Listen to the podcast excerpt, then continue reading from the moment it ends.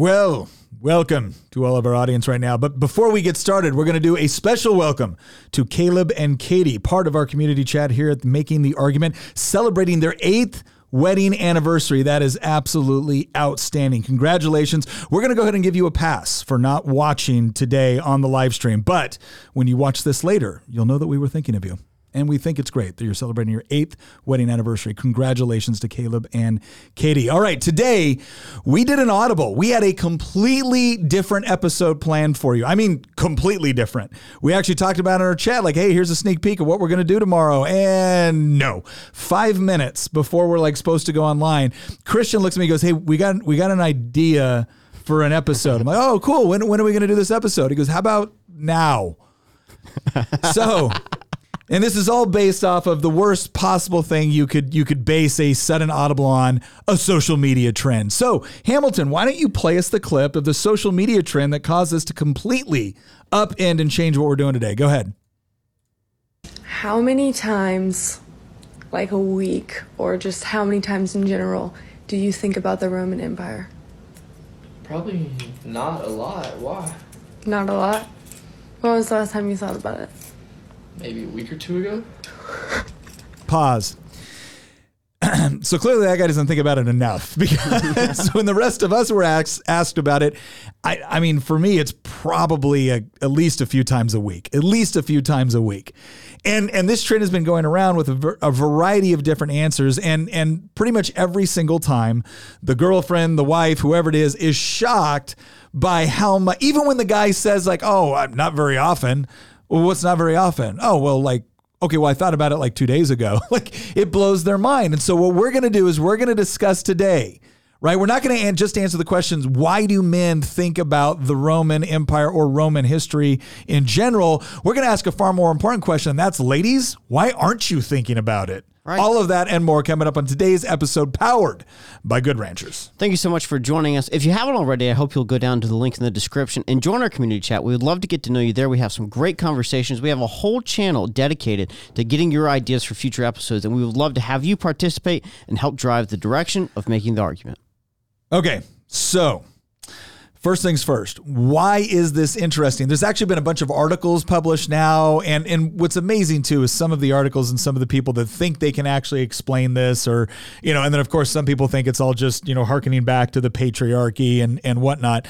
We're gonna we're gonna go today and we're gonna give you our perspective because I, I, think it would be fair to say that I mean Hamilton does think about the Roman Empire occasionally, occasionally, occasionally, Christian and I much more so. Like it, it would, it is not at all strange for it to just be a random Tuesday and all of a sudden find Christian and I like in depth, like on on hour two of our discussion of the Gracchi brothers or General Belisarius or the Pax Romana or whether or not Diocletian was a good emperor. And you may be thinking, this seems a little crazy. I had one person even say, with everything going on in the world right now, why would you spend so much time thinking about Rome?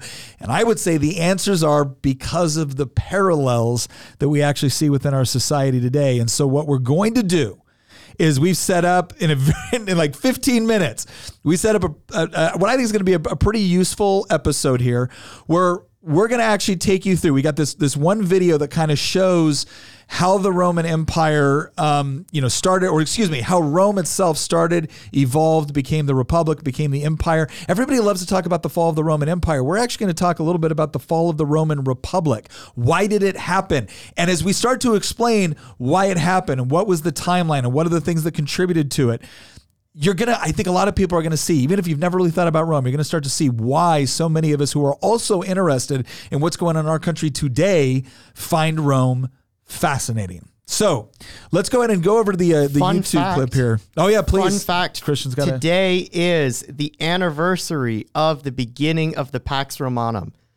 It was yesterday that uh, Domitian was assassinated by the Praetorian Guard, and it was today in 96 AD that Nerva was proclaimed emperor by the Roman Senate. And for those who are fans of Roman history, they would know that Nerva is the first of the five good emperors. Mm-hmm. After he took office, there were four emperors that came after him, each arguably better than the last, although I would argue that Trajan was actually better than Hadrian. And yeah, he he ushered in in many ways the the the peak of the empire. It was a, a century. It's known as the Pax Romanum, right? A, a century of large, largely peace and, and definitely prosperity. I think that there were some historians that have written that during that 100 year period, more or less between 96 AD and 190 AD, that that was probably the best time in the entire history of ancient civilization to have lived. Yeah. So th- I just thought that was interesting that today Yeah. is the anniversary of the beginning of the Pax Romanum. So it's kind of fitting for this episode. So so when did Rome begin? Well, Rome is you know again some of it is is kind of I mean it, it's there's a lot of mythos going around when when Rome began, and you know the story of. Um, you know, you had Romulus and Remus, and they were raised by a she wolf, and then uh, they were arguing over where the city they were going to establish was going to be um, set up, and then you know Romulus killed Remus, and that's why we that's where we get the name Rome. Like That's why it's Rome, not Reims. yeah, that's, that's so that's why we have all this. But what we have right here, and for those of you who are listening on audio, we'll kind of describe what's going on. 753, we have the establishment of Rome, right? And again, when we think of Rome, we think of the kind of that big picture, that map where like all of Europe and North Africa and, and the Levant is is all red, and this is the Roman Empire. And what we really want to do is give some perspective on on how things started off. So when Rome started off as a small city state, it was kind of like the backwater, right? It, it was the um, it wasn't the place you wanted to live and raise a family. There was there was a lot of outcasts. There was a lot of criminals. In fact, there's this whole um, there's this whole painting called "The Raping of the Sabine Women," and what it was is Rome needed women, right? There there wasn't enough women living in the Roman city state, and so they actually in- invited this this neighboring. Um, the Sabines to come over to a banquet, and they literally kidnapped their wives and, and the Sabines kind of regrouped and, and came back to go back and take their daughters and take their everyone back. And at that point, it was the, the Sabine women that actually negotiated a truce between Ro- the Roman men and the Sabine men because at that point they're like, look, we're now wives, we're now mothers, um, and and it, so it's this this interesting timeline in, in Roman history, but. This it just goes to show. I mean, when you're talking about, you know, early early Roman history, you cannot be thinking this massive empire. You got to be thinking this fledgling little city state. So let's go ahead and play this uh, play this video. This comes from Balkan History on YouTube. We want to give them a, a shout out because this really is a, a great a, a great compilation they did. So go ahead and hit play. So 753 Rome established. Tiny little city state in the Italian peninsula. And you have the Roman Republic established at 509. So pause right there. So keep in mind, 753 Rome established. You don't become a republic until 509. So you you've got two, over 200 years where Rome is actually ruled by kings. Now again, a lot of this is legend and mythos because theoretically there were there were supposed to be seven kings that all served for you know an, an inordinate amount of time for ancient history. I for think it was history. Mike Duncan who said Yeah. there weren't seven kings of Rome, but there were seven kings of Rome. I mean, what, one thing that we do know for a fact, like, is actually grounded in history, is that there was a Roman kingdom. Yeah. absolutely no no doubt about that. Now, the the order of the kings, the chronology of it, some of the mythos, obviously, that's a lot of that is up for debate. So, for example. Um, one of the early Roman kings, you know, claimed that uh, a shield fell out of the heavens Yeah. and and became a, an icon that he used, you know, that the Romans used. Obviously, there's there, there's a really good chance that that might not be real. I don't think that the gods threw me- a shield down. It reminds me of Monty Python. maybe where it was like, aliens. Like, what made you king? like with the Lady of the Lake, extended Excalibur. Like watery tarts sitting around in ponds distributing swords is not a basis for a government. But yeah, so you have you have a lot of these. You have a lot of this idea of you know again rooted in myth. But the important part to remember is that regardless of what actually happened in the timeline or how many, the last king of Rome was Lucius Tarquinius Superbus.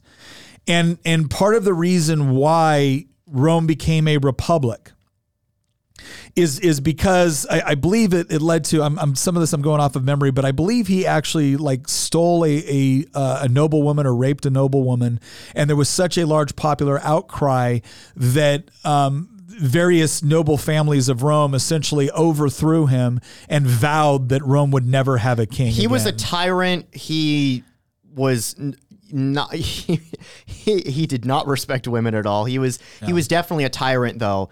And um, I mean, he, he's his nickname was Tarquin the Proud. And he, I mean, most Roman historians would absolutely say that he was the worst of the seven of the seven kings. And yeah, there was there was an overthrow, right? There, there was a revolution against him, and and then the people proclaimed that you know the, the establishment of a republic and that they would never again be ruled by a king which is very very interesting if you know if you know how the story progresses from there of course right? But um tarquin Tarquin's overthrow, in many respects, actually kind of kicks off the beginning of a rapid period of expansion that you see because up until Tarquin's uh, de- defeat, um, in 509 BC, Rome is still basically just a little tiny Italian city state. It's mm-hmm. it's the city of Rome proper itself and some countryside, and that's it. I mean, they don't even have they- they don't even have like like a, a quarter, maybe not even a fifth of the Italian peninsula. You have the Etruscans to the north, you have the Samnites in the mountains to the to the west and south. If you go further south, you get into Magna Graecia and you, you get the Greek colonies in southern Italy and Sicily. I mean, the the bulk of the quote unquote civilized world at that point in time in, in the 500s BC is really Persia and the Middle East and arguably Greece Yeah. right? Like Rome is is on the fringes. Not only is it on the fringes, it's on the wrong side of the Italian peninsula. All the actions on the Adriatic and eh, you know Well, and- connected and- to Greece, and they're they're way far away from that. Yeah, so so you have the you have the Republic established in 509, and that's where you get some of the name like like Brutus, the Brutii, right? These are this is like an incredibly noble family within um, within Roman history, and and this actually factors in again hundreds upon hundreds of years later, where these these families are still very very um, um, popular and, and dominate Roman politics. But you have this is where you start to see Roman Rome starting to expand, right? So in, in 338 BC, now Rome is you know you you have the primary city state, but it's starting to expand out on on the uh, western portion of the Italian peninsula. So Rome, uh, here's the Rome conquest, Roman conquest during the Latin War. Go ahead and hit play. Okay. So pause right here. There we go. Now you get into the Samnite Wars. Um, so the Samnites were basically hill tribes within central, like when the in the higher areas within uh, central um, Italy, and they fought obviously three wars because this is talking about the the third Samnite War, and and because it took three wars, and, and you actually saw a lot of development with respect to Roman battle tactics, uh, with respect to their recruitment. What most people don't understand is that this stage in the Roman Republic, um, you you if you were in the army, if you were in the Roman military, you actually had a certain status, a certain amount of wealth. It wasn't like they were just going and drafting peasants off the side of the road and poor people. Like you actually had to supply your own equipment. And so you you had like the equites and like the idea of the modern Roman legion that we all think about didn't exist at this point. They called them legions, but not in what like the dress that we expect to see and whatnot. That wasn't the case. They still fought a lot more like the Greek style within a phalanx. Um, and then you you started to see development within a three tiered system where they would throw out their they had their their youngest, most inexperienced fighters that would engage first. Then you had that was the um, uh, what was it? It was the uh, Velites uh, the, or the Velites were the You're gonna know more about this era. That was the skirmishers, and then you had the Principes was more of like your a little bit more mature, heavier infantry. Yes, that's true. And then in the very back, you had your uh, uh, Triarii, which were your your elder, um, your your your veterans, right? They were your most experienced veterans, and the whole idea was is that if if the military got to a point where they had to fall back, they would fall back and regroup behind the Triarii before they would go back into combat. So This like- is actually something that that is going to pop up repeatedly throughout Roman history until you get into the, the late empire. Is that the Romans do not give up. No, They they they will Oh fight battles. If you actually look up like you know list of Roman military defeats, there's a lot Oh. like catastrophic defeats too, where like whole armies get wiped out, right? Like Carrhae, Cannae, Yeah. um, you know, I, like all throughout history. I mean, over and over again. It's I mean against the the you know the Punic we, Wars. we get- cannot we cannot um, i'll just put it this in a modern mindset we cannot fathom the the sort of casualties that Rome took, which we're going to get to as we talk about some of these other things, and and how they recovered from it. Like this is it's just it's mind boggling. It, it absolutely is. They they suffered defeats that would have destroyed anybody else. And again, they suffered these defeats not at a time where they were pulling from you know. 27 provinces in order to recruit people. This was still primarily just an Italian city state. But they, the, the Third Samnite War really made them the dominant power in central Italy. That's where you start to, to get this idea of Rome being on the rise. And for our for our audio listeners who don't get to see the map, Hastasi. Thank you, Angel D. I was Hastasi. Yes. Yeah, the For- Velites were like the skirmishers. Then you had the Hastasi, and then thank you. for our audio listeners who don't get to see the map, um, so so Nick actually knows more about this this era of Roman history than I do, and the reason why is because this is taking the Samnite Wars are taking place simultaneously with the Wars of the Diadochi Yeah. in the east, Alexander, where yeah. Alexander's empire Alexander dies in 323 BC, his empire disintegrates almost immediately after he dies, I think about two years after he dies, and his generals start killing each other off, and it just becomes a, a, complete multi-way, like five-way struggle for power. And the Greeks are basically slaughtering each other in, in the east at the same time that Rome is slowly but steadily expanding across the Italian peninsula. So by the time the Third Samnite War begins in 298 BC,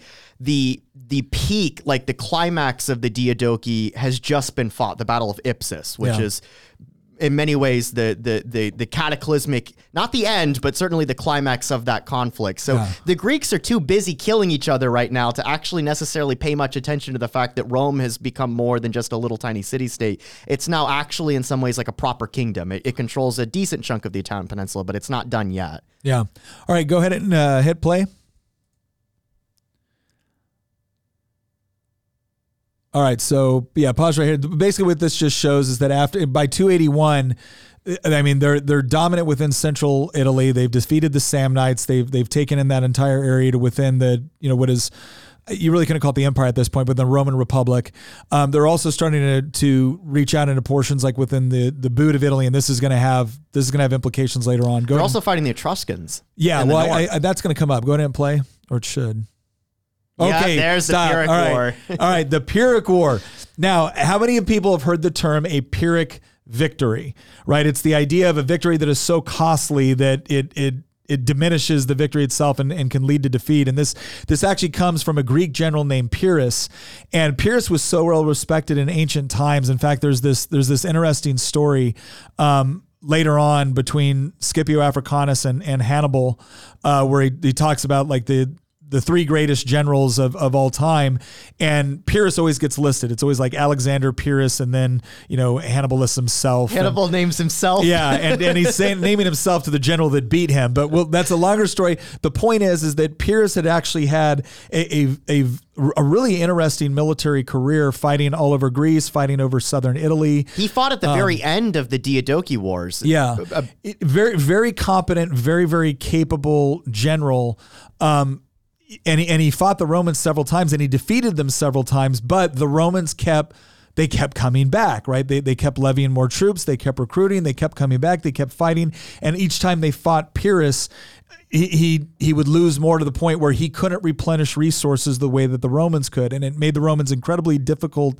The the the Romans became kind of like the the rock, which with some of these early competitors to Rome just bashed their heads against and, until they had been defeated. The funny thing is that that Pyrrhus, this is where the term comes from, right? Pyrrhic victory, because Pyrrhus would win Yes. most of these battles. He would crush the Romans most of these battles, but he would take such massive casualties and he would beat the Romans, and then they would just come back next fighting season Yeah. with the same exact size army. And he'd be like, Where how do they keep fielding armies over and over again? And eventually there's a th- there's a myth, it might be true that uh, after one of these battles, Pyrrhus turned to one of his commanders and was like, "If we have another victory like this, we will be ruined." Yeah, yeah. One more victory such as this and, will be and so that, that, that's what coined the phrase. And eventually, he just decided to pull out of Italy altogether because he didn't think it was worth it. And that is when the snowball effect basically Yeah. begins, where Rome doesn't really have any competitor because they're they're beating the Etruscans to the north, and so Rome is able to more or less consolidate all of Italy south of what eventually becomes known as Cisalpine Gaul, which Yeah. is modern day like Milan, that area, Yeah. Northern Italy. But everything south of that becomes Roman controlled by the end of the Pyrrhic Wars. yeah. So go ahead and hit play.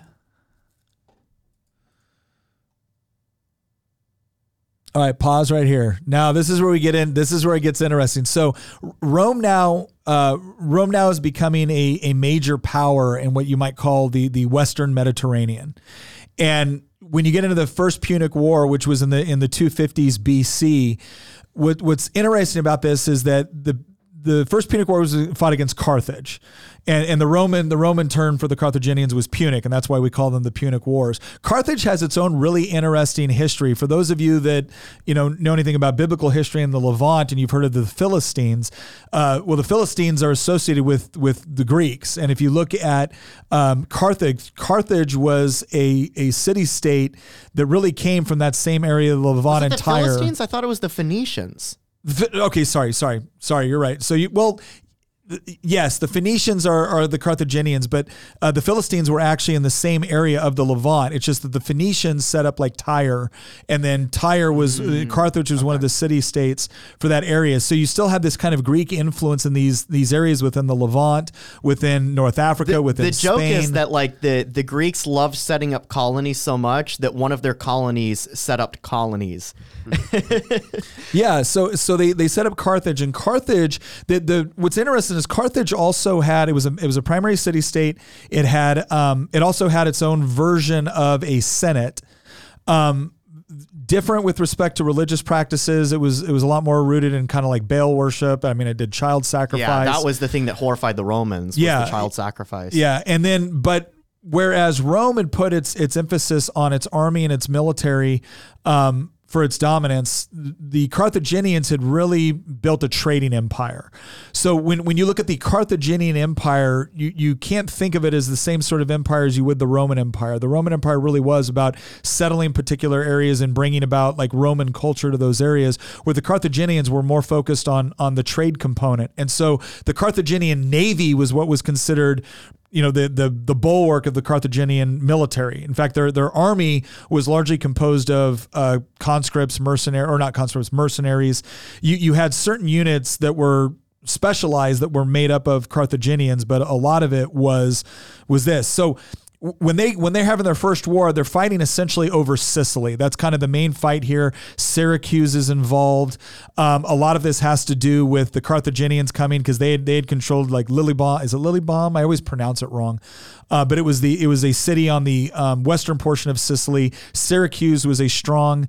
Um, Roman ally, and then these mercenaries kind of take over. I think it was Messina in the north part of, of Sicily, and at one point they're calling for Roman help, and another point they're calling for Carthaginian help, and now the Romans and Carthaginians are sitting there, and this ends up becoming kind of a casus belli for them to go to war over control of Sicily. The difference is is that Rome didn't have a navy, and it turns out there's no land bridges over to Sicily. And one of the one of the amazing things, which goes to this whole idea of of Roman. Um, kind of innovation and being willing to take on kind of the best of the cultures that it, it conquers and incorporates into the into the republic and later the empire is this ability to take good ideas and utilize them. Um, so it's not that it's not that Rome dominated. and- Corvus? yeah, so so Rome Rome quickly builds a navy. They basically capture a Carthaginian uh, trireme or Quinquereme, I think. Um, they they capture this large Carthaginian ship, and they're like, "All right, we can make this." And then they do. They like the, the wood is still green, right? When they're throwing these things in the ocean, but they build this enormous fleet, and then they go down, and they get their butts kicked. This is the Battle of Drepana. There's Yeah. a funny story here. Uh, uh, and by the way, this gets to the heart of, of today's episode of like, you know, why men are obsessed with Rome because there's so many incredible it's this isn't the only reason, but like there's so many incredible stories. Like if you enjoy storytelling and you enjoy history, there's so much Roman lore that like you can laugh at, you can be horrified of, you can learn from. And I, I I think it was Cicero who once said that those who refuse to learn history will forever remain children. Yeah. And and I I, I think that in fact there, there's a lot of comments in our chat of people saying over and over again that like part of the reason that they're interested in Rome is because they think that there's a lot, and you brought this up too, Nick, that there's a lot of parallels between us and today. Well, one thing that's not a parallel, but is still hilarious, is the Battle of Drepana. So the as, as Nick brought up, like the, the Romans construct this fleet. They have never really fought a naval battle. They don't really know what they're doing, but they have a large fleet. And so they throw it at the Carthaginians, and the uh, Roman admiral Publius Pulcher Um, he, there's a tradition in the Roman military because they're very superstitious. There's Yeah. this thing called the sacred chicken. The sacred chickens. and yeah. so the morning before the battle for all of you Drepana- homesteaders out here, you're going to appreciate yeah, this. Here's a homesteading reference. Um, for the morning before the battle, and I don't think Hamilton's heard this story, so he might get a laugh at this. The morning before the Battle of Drepana, the Roman Admiral Pulcher, it's a massive naval battle, by the way, like one of the largest in the history of the Western Mediterranean. He brings out the sacred chickens, which are supposed to reveal the secrets of whether or not the gods have decided that it's it's time to fight today. And he throws the seed out on the decks, and the chickens are supposed to eat the seeds in order to show that it's favorable conditions to fight. Well, the chickens walk around, but they don't eat any of the seeds. They're avoiding the seeds. And that's an omen in, in Roman tradition at this point. That's an omen that you should not fight today. You need to wait for the chickens to eat before you actually engage in battle. If you don't, you're going against the will of the gods. Pulcher's so upset that the chickens haven't eaten that he decides to throw the chickens overboard and declare that, well, if they're not hungry, maybe they're thirsty. And then he sends his fleet into battle and he gets annihilated. The entire Roman fleet gets gets sunk to the bottom of the sea. Pulcher goes back to Rome and he actually gets court-martialed for treason for vi- for, Yeah. he gets court-martialed for ignoring the Well- advice of the sacred chicken. and you gotta you gotta understand too. This is at a time where the military traditions within Rome and Carthage are very different on a number of levels, and as are their political systems to some degree. So, like in Carthage, if you screwed up as a Carthaginian general, you got crucified. Um, that wasn't necessarily the same thing in Rome. Like they they had a little bit more. They didn't have a tolerance for incompetence, but they they understood that you know sometimes bad things happen. Um, What's also was interesting at the time that Rome is doing this, because of the way the republic is established, you have the Senate, and then what you have is you have two consuls. And so if you look at the the Roman system of government, you are a consul for a year. Well, one of the greatest ways to gain military prestige and economic wealth and whatnot within the Roman Republic was you went to war, you conquered, you know, you did all these things. And and so, but you had one year. So as your time was coming up, there was an intense pressure to make sure that you you know conquer what you were supposed to conquer win a major battle do whatever did within that time frame otherwise the next consul would come in and they could get all the credit for it so it, it's important to understand that Rome set uh, after the fall of, of the, the monarchy within Rome, when they set up the republic, they went through all of these iterations of, of having a senate and then having consuls and then the the the plebs um, uh, and the patricians. You know, they they went back and forth on political power in order to make sure that there was still kind of like a nobility, but the the what you would call like the common people within Rome were still had some sort of representation, and they fought very very hard to make sure that there was no concentration of power in one person's hands for too long. They were very, very skeptical of that. And we look at that now and say, why would you set up a situation where, you know, a, a general is going out there and fighting and in the middle of the war, they got to come home and get replaced by another consul? It's like because they didn't want the concentration of power in the hands of one person. They saw that as such a major threat to Roman freedom. Um, and again, people now look at what do you mean Roman freedom? Half the people were pl-. shut up. All right, it's it's antiquity. Like the, you had more freedom in Rome as a Roman citizen than anywhere else in the world at that time. So I'm sorry if you didn't have equal representation at the bathhouse. Like you still had more freedoms, right? They so they fought hard to to be able to protect that. The reason I bring this up is is two things. Um, first of all, Rome comes out of the First Punic War having having won it. Um, the, the largest naval battle in history was was fought during the the Punic Wars. Um, but one of a really interesting story, and this will give you some insight into the Roman mindset at that time. Um, there was a, a Roman consul named uh, Regulus, and and he was in charge. Basically, once the, the Romans they they went in and they they attacked Carthage specifically, and they had experienced a great deal of success in fighting the Carthaginian mercenaries. But they got to a point where Regulus is like, my time is running out. I've got to hurry this thing along. We got to take Carthage. Well, he ended up getting defeated and captured. Well, as a condition of his release, he had to swear before the gods that he would go back and encourage the Roman Senate to stop fighting the war against Carthage, to, to essentially agree to terms. So Regulus goes back to Rome, having been captured, right? His army defeated. And he encourages the Roman Senate to continue fighting the war. And then, in order to maintain his word to the gods, He gets back on a ship, goes back down to Carthage, and tells the Carthaginian Senate that he had done the exact opposite of what he was supposed to do and gets tortured to death. Like he knows he's going to get tortured to death if he goes back to Carthage. And but it was it was just this mindset that there was a there was a concept of Roman honor um, the Mos Maiorum. yeah, there was a, there was a concept of Roman honor that that transcended like this life and the whole deal, and so the idea of you know he couldn't go back and tell the Romans to stop fighting that would be dishonorable, and yet he couldn't just stay in Rome because he gave his word before the gods, so he had to go back and get tortured to death. So he knowingly went to Rome to do that, and knowingly went back to Carthage to do that. And, and he and he was still even though he was a defeated general he was still held up within Roman society and culture as a personification of Roman honor. There, I, I, maybe at some point in the episode, we, we might want to go a little bit deeper into the Mos Maiorum, and and eh, but but but before we do, there's there's another character that appears in this time period, actually a little bit before uh, the Samnite Wars and the Punic Wars, that I want to briefly talk about because I think it's actually relevant to American politics today, and that's Cincinnatus. Yeah. Um, Hamilton, I think that you actually have a link for Cincinnatus. It might be the next one after. Yeah, the, it is. Yep, It's here he is. Um, those who know about Cincinnatus know that. I mean, we have a city in the U.S. actually named after him. Oh, George Washington actually set Mm-hmm. up a a like a, a group of officers called the Order of Cincinnatus. Do you want to talk about Cincinnatus for a minute and and, and Yeah, sure. how unique he is? So earlier earlier on in the Republic, so this is actually before I should have brought this up earlier. Um, er- Cincinnatus. Now, again, it's easy to look at it through a modern mindset and be like, well, you know, Cincinnatus was fighting against the rights of the plebeians and, and whatnot.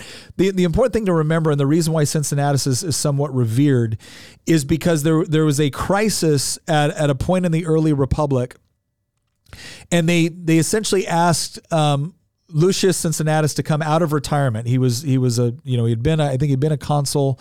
Um, he had been a victorious uh, military commander, and they asked him to come out to essentially assume dictatorial powers in order to beat back the the revolts and uprisings that was taking place uh, within the republic. And and the reason why he's remembered as an icon of Roman virtue is because he was given essentially absolute power in order to deal with the crisis. And when the crisis was over, he gave it up and went back to his farm. And so the reason why you know George Washington was compared to a modern Cincinnatus is because at, obviously at the end of the Revolution, George Washington was immensely popular. He was he he was the only one that had a, a large standing you know well equipped army at the time. There were people within his within his staff that wanted him to march on Washington, uh, or excuse me, wasn't Washington D.C. Wanted to march on the Continental Congress at that point because of you know a, a lot of promises that politicians had made to the Continental Army and the officers of the Continental Army that hadn't made good on. There were there were people um, theorizing about the idea of an, of an American monarchy. All of these things. And there, there's this scene in American history which kind of replicates what we see with Cincinnatus, where George Washington is essentially pulling out. He's got all of his officers who at this point are furious and they want to march on the Continental um, Congress. And George Washington pulls out this note that he that he begins to read to them. And as he pulls it out, he squints and then he pulls his glasses out of his uh, pocket and he puts on his glasses and he and he says, "Forgive me, I have you know I have grown not only old but blind in service to my country." And that was it. Like it it broke. Like the the officers at that point, they they felt horrible that they had even considered um, doing something like what they were going to do because of just the the absolute presence that George Washington had and the the amount of respect that they all had for him.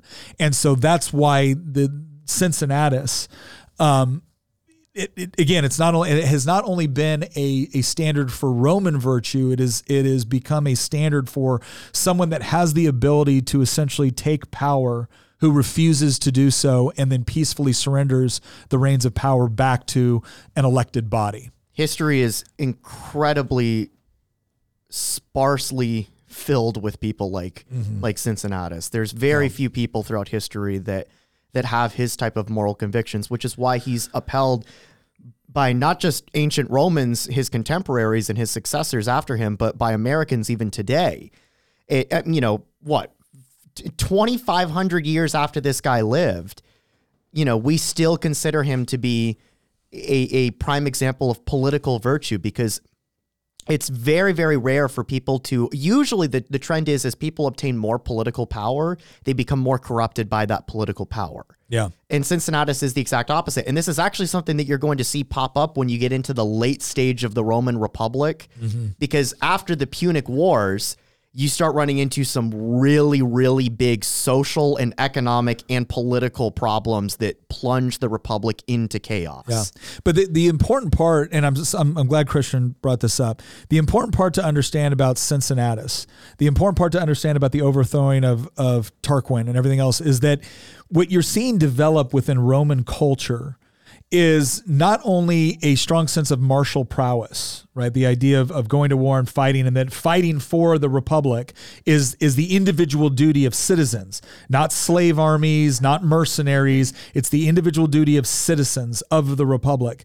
But it's also this sense of intense honor um, that is necessary. And when when you have a culture which inculcates that and makes it a key component of everything you do, um, you're, you're building a, a strong foundation from which to build responsible governments, um, you know, a, a, an effective military, essentially the means to not only establish um, something, but also to protect what it is that you have established. And again, that's it's not to we shouldn't be overly romantic about Rome in the sense that like, oh, they did everything right, aren't they wonderful? Aren't they a great model? I don't want sacred chickens, right? All right, but um but it's it's about understanding the, time and the place and the context of the history. It was pretty pretty powerful. Let's go back to the map here.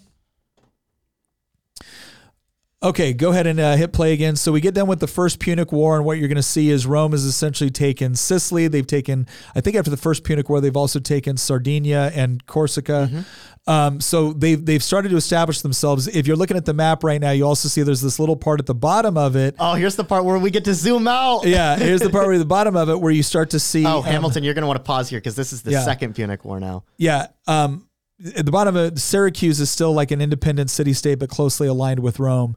Um, now we get into the Second Punic War, and this is where you, you start to see some major differences because.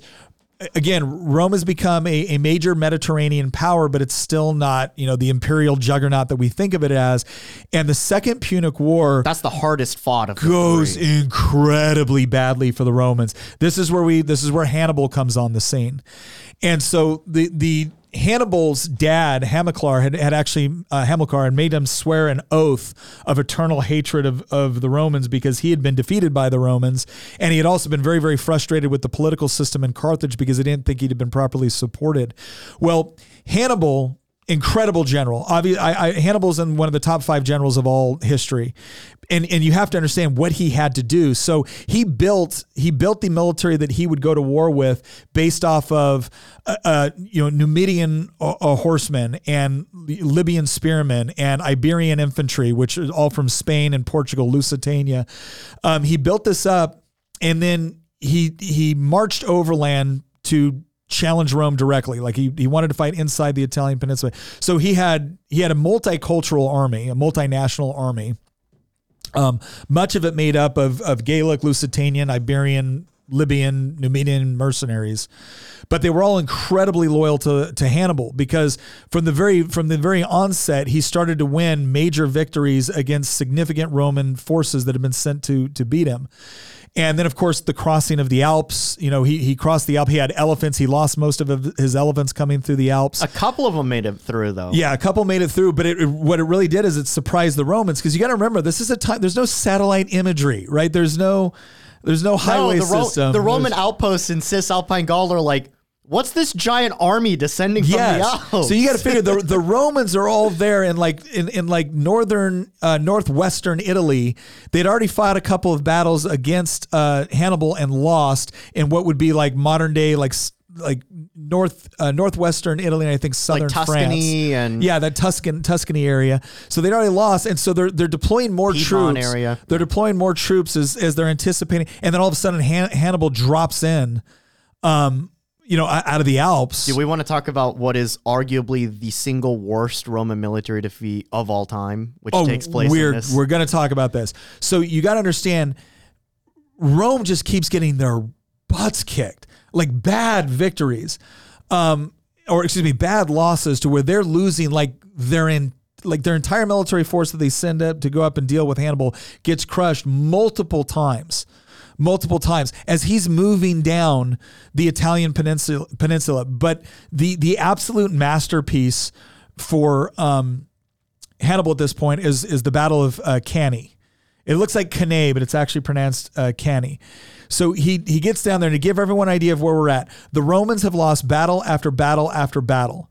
And there's this there's this Roman general named Fabius, and this is where we get the term Fabian tactics um, or delaying tactics. And Fabian has kind of realized that okay, yeah, Hannibal is a brilliant general, and he seems to win every single fight that we come up against him, but we can wait him out because the Carthaginians are not sending proper support to Hannibal. Hannibal's having to rely largely on either dissidents within the Italian peninsula, Gauls within northern Italy that he can like pull into his ranks to fight the Romans. But the Romans don't like this idea of delaying tactics. They want to go out there and they want to defeat Hannibal in combat.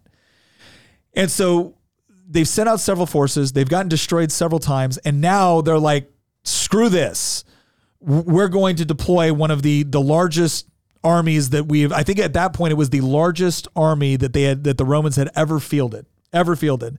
Um, in fact, let me just get you some quick numbers uh, for this because at, at Cannae, the the Romans fielded like over eighty five thousand men and yeah. the Carthaginians had about fifty thousand men. Hannibal was decisively outnumbered. And so, so to give you an idea, around this, so this is according to one review. This eighty six thousand four hundred men for the Romans, fifty thousand uh, for the Carthaginians, and again, the Romans had the two consul system. So, what did the two consul system meant when they went to when they went to war? Well, you had one army, essentially two commanding generals, is a good way to think of it. On one day, one of them was in command, and on the next day, the next one was in command, and then it flipped back and forth like this. Oh, I'm sure that worked perfectly. So they are they are closing in. They're closing in on Hannibal, and the point to remember at this point is again, the the Romans were an infantry based military. So heavy infantry, the the the legionnaire was the the mainstay of the of the Roman military, whereas the Carthaginians um, they relied a lot more on missile troops like Balearic slingers, uh, which, which, come from these little islands off the coast of Spain. Uh, but they were like world renowned. But Balearic slingers were world renowned. To this day, actually, they still practice it. Yeah, it's it, it's incredible. And then their their cavalry, their Numidian their Numidian uh, cavalry was just incredible. And so Hannibal's looking at this, and he's he's not quite outnumbered two to one, but pretty close. And he's on Roman territory. And what he does is he sets up his position in such a way to where you've got a, a river on one side and you've got uh, high ground, you've got like kind of mountainous area over on the other side. And the Romans are thinking to themselves, this is good for us because they're a heavy infantry you know base military. And so they don't want there to be a lot of area where Hannibal's cavalry can go around and and flank them and everything else. So what they do is they concentrate everything in a relatively small, small space. And Hannibal Hannibal basically puts his troops in like a half moon shape, right? Half moon shape. And he's got his cavalry on the flanks. And his whole strategy is for his cavalry to go up, chase off the Roman cavalry as quickly as possible, take them out of the take them out of the battle. And then what's going to happen is is that he's creating this environment to where the Romans are going to continue to push their infantry as hard as they can into the center because they want to break the center and then destroy both halves. And so what he does is he hides some of his best Libyan troops behind the mainstay of the thing. And then when the Romans come in, that's that's exactly how the battle transpires. His cavalry chases off the Roman cavalry. The Romans keep pouring infantry in because the line is starting to break right? The line is starting to break, and the Romans are sensing that we're on the verge of victory, so they keep pouring more units into the center, into the center, into the center. Well, what happens? Well, all of a sudden, the center starts to buckle, but the flanks stay up high. He deploys his best infantry, and at the same time, now you've got these Roman legions that are so, you know, packed in tight together, they can't even fight anymore. And then all of a sudden, the Carthaginian cavalry returns and attacks the Romans from the rear. And and at the end of this fight, just to, to give you to give you an idea, at the end of this fight, out of the 86,400 Roman military, the casualties are estimated between 67,000 and 80,000 casualties. 80,000. Now, you need to put this in perspective. We didn't have, we, and, and when we say casualties, We mean, according to Livy, it was 48,200 killed. According to uh, uh, Polybius, 70,000 killed, right? The Carthaginians suffered between five and 8,000 um, casualties. So this is not just a horrible defeat for the, the Romans. This is catastrophic. Like the number of because senators at that time, senators just mean you were sitting in the back with a toga. Senators suited up and went to war. They they lost several senators. They lost several generals. They lost like some of the cream of, of Roman nobility at that time. Livy says that 80 senators were killed. And and then if you look at this in terms of, of population at the point, this would be the equivalent of the United States. We currently have 330 million people, right? This would be the equivalent of us losing probably millions of troops in one battle, millions of people in one battle, killed, not wounded, not missing an act, killed, dead. If, if we want to look at the population numbers for where Rome was at at that particular time in its history and how many people it lost, could you imagine waking up, waking up, you know that there's this there's this hostile army within the United States roaming around a couple hundred miles from Washington D.C. and you deploy the largest army you ever have in your in your entire country's history and it gets wiped out. I don't mean beaten bad in the field. I mean obliterate. It's gone. It's gone. Right? For something like that to happen today in the United States, it would mean us losing. I, I mean, I'm I'm estimating right now because I don't have the full numbers but it would have to be millions of people dead in one battle. We cannot conceive of that. We didn't lose a million people in World War II. We didn't lose a million people in the Civil War. They lost that one day. They lost the equivalent of that in one day. And the amazing part is they won the Second Punic War. They defeated Hannibal. They defeated Hannibal eventually. And and what and the how did they do it? Well, they realized that they were having a lot of trouble trying to defeat Hannibal. And so what did they do? They packed up their ships, they packed up their army, and they sent it down and they directly challenged Carthage. And then what did Carthage do? It immediately called for Hannibal to return and protect Carthage. And then they were able to beat them on the plains of Zama. And that's where you get the rise of uh, Scipio Africanus, who was the, the general that defeated Hannibal at that battle. And at that point, Carthage was essentially done as a major power. They still existed because you had the Third Punic War where they eventually the Romans would come down and just completely destroy um just completely destroy Carthage altogether. Like to this day if you go and you visit Carthage, it's rocks and some pillars and some old They ruins. eventually rebuilt it. It became Tunis. they, they, they've got some old ruins. Well, no, but I'm talking about that's the modern day Tunis is not sitting on top of. That's you a good point. Yeah. All right, we have a few questions to get to if that's all Yeah, right. please go ahead. Uh, Angel D, uh, who asked this question a little bit earlier, thank you for the super chat, asked, How did they keep fielding such large armies? So it, they could they could basically I mean they they severely depleted their male population, um, but there was also just this in, intensity because again. a- At that point, there was a very real concern that Hannibal was going to take Rome. The problem was is that Roman walls were big. Hannibal didn't have a lot of siege equipment. He really wasn't known for being a siege-oriented general. Um, he won his victories in the field, and so they, they they had to. They really didn't have a choice. There were there were some people that wanted to sue for peace, but it was relatively few because Rome didn't sue for peace. Um, in fact, I think the last time that Rome had ever sown had, had ever capitulated to an enemy has been when the Gauls sacked Rome, and this was hundreds of years before that, and they had kind of essentially vowed that it would never happen again. And so you they, they still they I mean they they still had a large population from which they could recruit troops from and they did that. But what was interesting is is that while Hannibal was largely dependent upon mercenary troops or supports from Carthage, which didn't come because there was politicians within Carthage that didn't like Hannibal, and would in, fact they even went on to say like, well, if Hannibal's doing so well in Italy, why does he need more reinforcements? Like total douchebag politician. But anyway, um, so they were still able to pull from their population in order to field armies, and, and there was a there was a, a an intense sense of duty to the republic uh, to fight, and that's that's how they were able to do it. Along with, you know, they they they still had um, populations within the Italian peninsula that they could pull from, and, and other places as well. Okay, Nick. Uh, Micah K in the chat let us know that we missed an opportunity.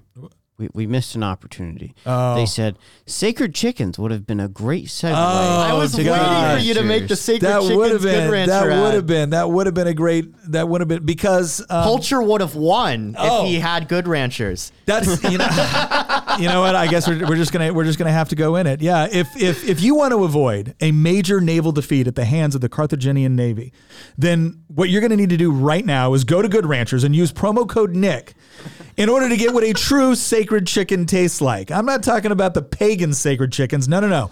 I'm talking about the sort of chickens that are raised the way that you think all chickens, when you see organic on the packaging, is raised. I don't mean they had access to sunlight or they had access to organic feed. I meant they actually got to go out there and live the sort of life that a sacred chicken in ancient Roman times could have only dreamed of. And now, Good Ranchers, in a display of its own ability to dis- to take on the the best of what various cultures and various institutions have to offer. What have they done? They have found the very best American farms all over the United States and they have partnered with them in order to bring you quality poultry, quality beef, quality pork, not to mention fact wild caught seafood. Wild caught seafood. And if you can have this all delivered to your door. In fact, why are we obsessed about Rome? Is because we're trying to find all the reasons why the Roman Republic failed. And it's probably a lack of protein. In the end, it's probably a lack of protein. And Good Ranchers is here to make sure that America does not fall for the same reasons. And you, you have an opportunity to get $25 off your order plus free shipping.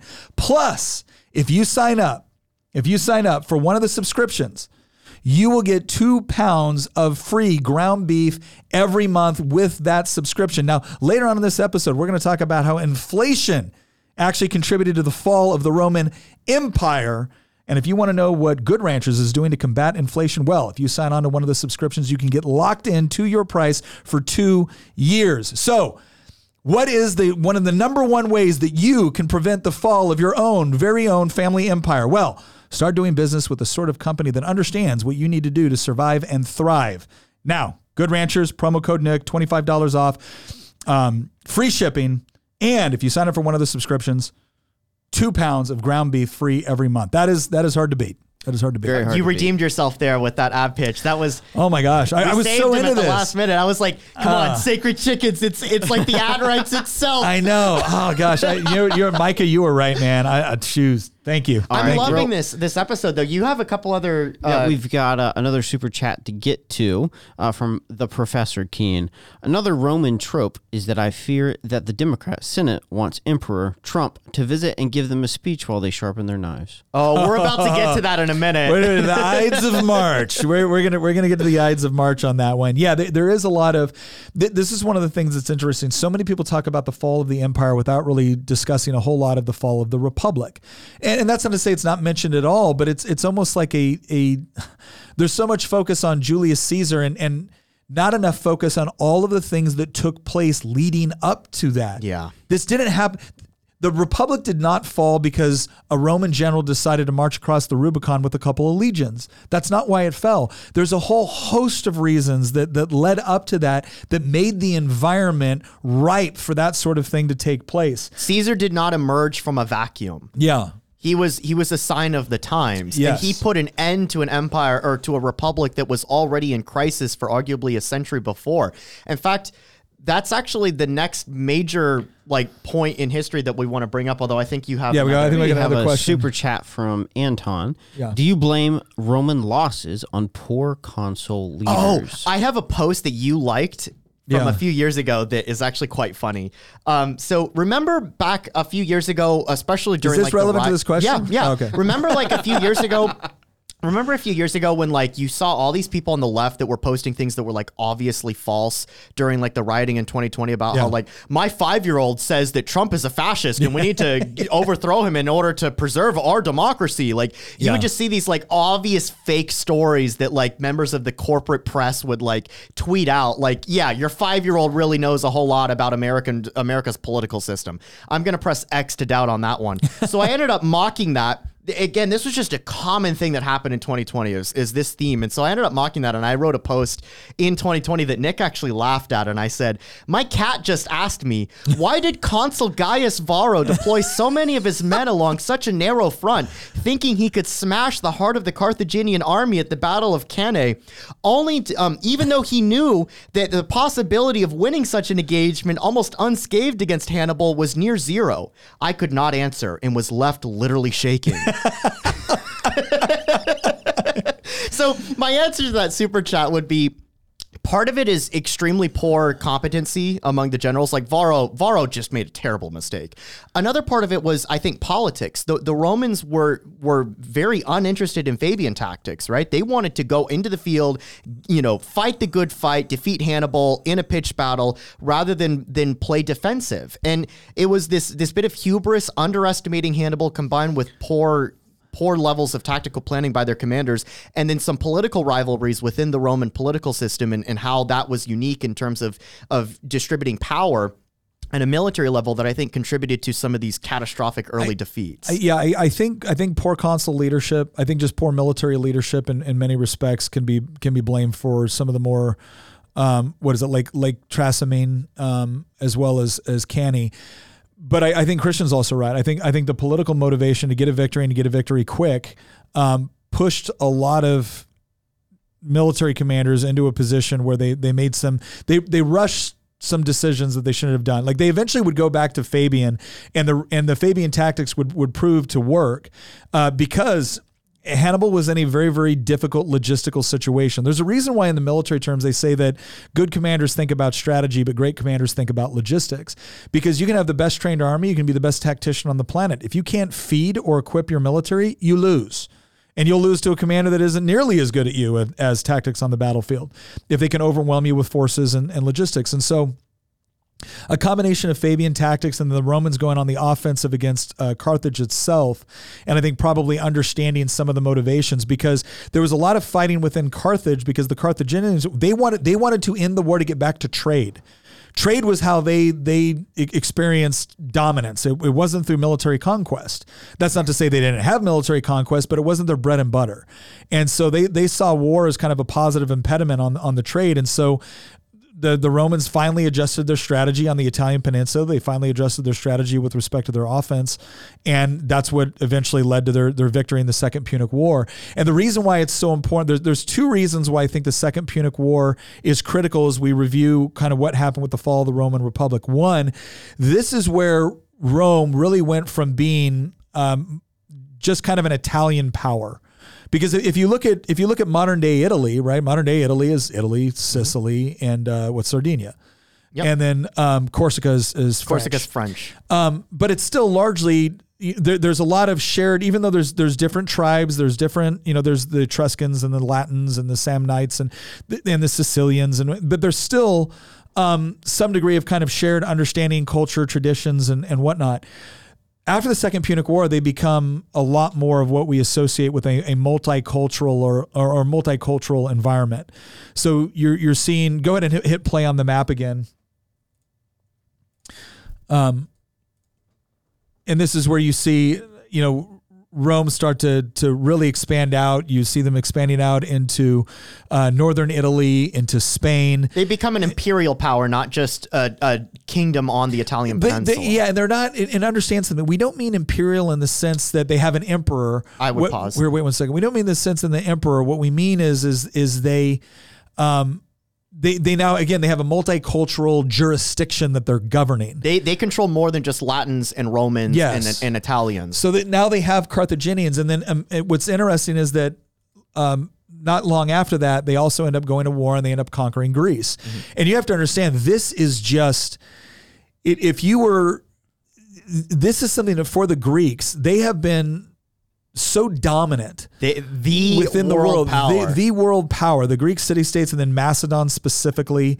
Um, I mean, this is this is not long after Alexander the Great had conquered you know most of what we consider to be like the known world, like the and other it's, superpower. it's also worth pointing out that, that I, I mentioned this earlier that like around the time the Samnite Wars were taking place, the, the Greeks were killing each other off in the Wars of the Diadochi after Yeah. Alexander's death. But even after the even after the Battle of Ipsus, after you know a- after the permanent division of Alexander's empire into multiple successor states, it's still the Greeks that are dominating Yes. the civilized world. It's now multiple Greek successor kingdoms, right? You've got the the Seleucids and and and you've got the Ptolemies in Egypt and the Macedonians under Antigonus' successors and stuff like that. But they're still, even though there's not a unified Macedonian Alexander empire, it's still multiple Greek successor states to Alexander's original empire that are controlling basically the civilized world.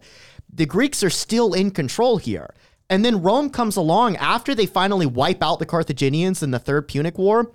They turn their attention to the east and they march against the Greeks and they beat the Macedonians. The Macedonians have never been defeated by anyone other than other Macedonians, right? In in the wars of the Diadochi. But after those get settled down, they they run into this new foe and the Romans beat them repeatedly. They fight three wars against actually I think they fight four wars against Macedon. And Macedon gets conquered. Greece itself becomes a Roman province, which is it, it- that's just an earth-changing you know circumstance in terms of geopolitics and they don't even stop there the romans expand into asia Yeah. and they start taking parts of anatolia from the seleucids Turkey. They, Yeah. they, they fight a huge war with antiochus III the great who's probably like the most powerful of the post alexander warlords over there and they beat him too and so, I mean, you eventually you get to a point that by like the the the second century BC, like the 130s, 120s, that time frame, Rome is is is still a republic, but it's an imperial power. It controls territories from Spain and modern day Portugal all the way to modern day Turkey. And what you start running into, this is when the crisis of the Roman Republic starts to actually pick up. And this is where I think in the episode we're going to start talking about the decline and fall of the Republic. It's at its military peak, un- unchallenged, but Yeah. internally, the, the the institutions that have fueled the Republic for at this point like 400 years are starting to come undone. This is what's what's interesting about this. Let, let's let's take a let's take a quick break and look at kind of like the Roman system of government they have right now. So I'm going to read this. This actually comes from uh, uh, an article from National Geographic. Um, so the Senate lasted as a sole governing body for the Republic for only a brief time. That was from 509 to 494 BCE. And then a strike orchestrated by the uh, uh, plebeians resulted in the establishment of the Concilium Plebis, or the Council of the Plebs. This gave the plebeians a voice in the government. As a result, new legislative or lawmaking bodies of the Roman Republic were formed called assemblies. These legislative bodies shared power in the following ways. So you had the, I'm going to screw up some of the Latin here, I apologize, but the Comitia Centuri- Centuriata, this body decided about war, passed laws, elected magistrates. Those were consuls, praetors, censors, considered appeals of capital convictions, and conducted foreign relations. So a lot of this kind of you know, kind of executive branch style uh, things. Then you had the Concilium Plebis. This body elected its own officials and formulated decrees for observance by the plebeian class. Uh, in 287 BC, it gained the power to make all decrees binding for the entire Roman community. So originally, think of this as almost kind of like a lower legislative body that was able to pass laws for the, the plebeians, but not the patricians.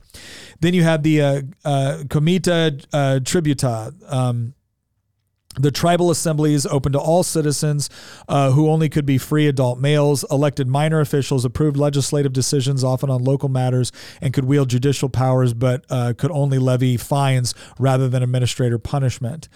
Um, and and again, there there would be various things that would change over time, but here's what started to happen. Um, so again, you had the you, when we think of Oh, also the tribunes, right? Yeah, you, you had the so you also had the tribunes and, and they had certain veto powers. So essentially the Senate could pass certain laws, but the the plebes had a say in electing tribunes, and the tribunes could veto that. And you had two tribunes. Um, and, and so the idea was, as you're starting to see this, is that you have the patricians, you have the plebeians, the the or the plebeians. I always screw that up too, but you have this this desire to make sure that everyone has some degree of representation and that you have the ability to prevent any one group from just getting a massive amount of power to, to control and dominate the others. They really believed in the separation of powers because Yeah. they didn't remember what we said when they overthrew Tarquin the Proud. They did not want a king. They did not want centralized power and control. And so the Roman constitution, which was an unwritten constitution, really tried to emphasize dividing up political power as much as possible. You could have circumstances where a dictator back then the term was a neutral term, it wasn't considered Yeah. evil. You could have circumstances where a dictator could be given an incredible amount of control like Cincinnatus was, but that would be a temporary Yeah. emergency f- fixture. The Romans really wanted to avoid the consolidation of political power. In fact, so much so that if you read into this is again this this is another reason why men are very interested in the Roman Roman Empire and Roman Republic for that matter, because our founding fathers were interested in the Roman Republic. When they constructed the American Constitution, they modeled a lot of the American Constitution off of the Roman Constitution, and specifically the Roman Republican Constitution, because they they believed that well, first off, this republic lasted 500 years. That's actually an incredible track record, and part of the reason that it was able to last so long was because they believed in this very at the time very ground shaking, earth shattering concept, which is dividing political power rather than consolidating it.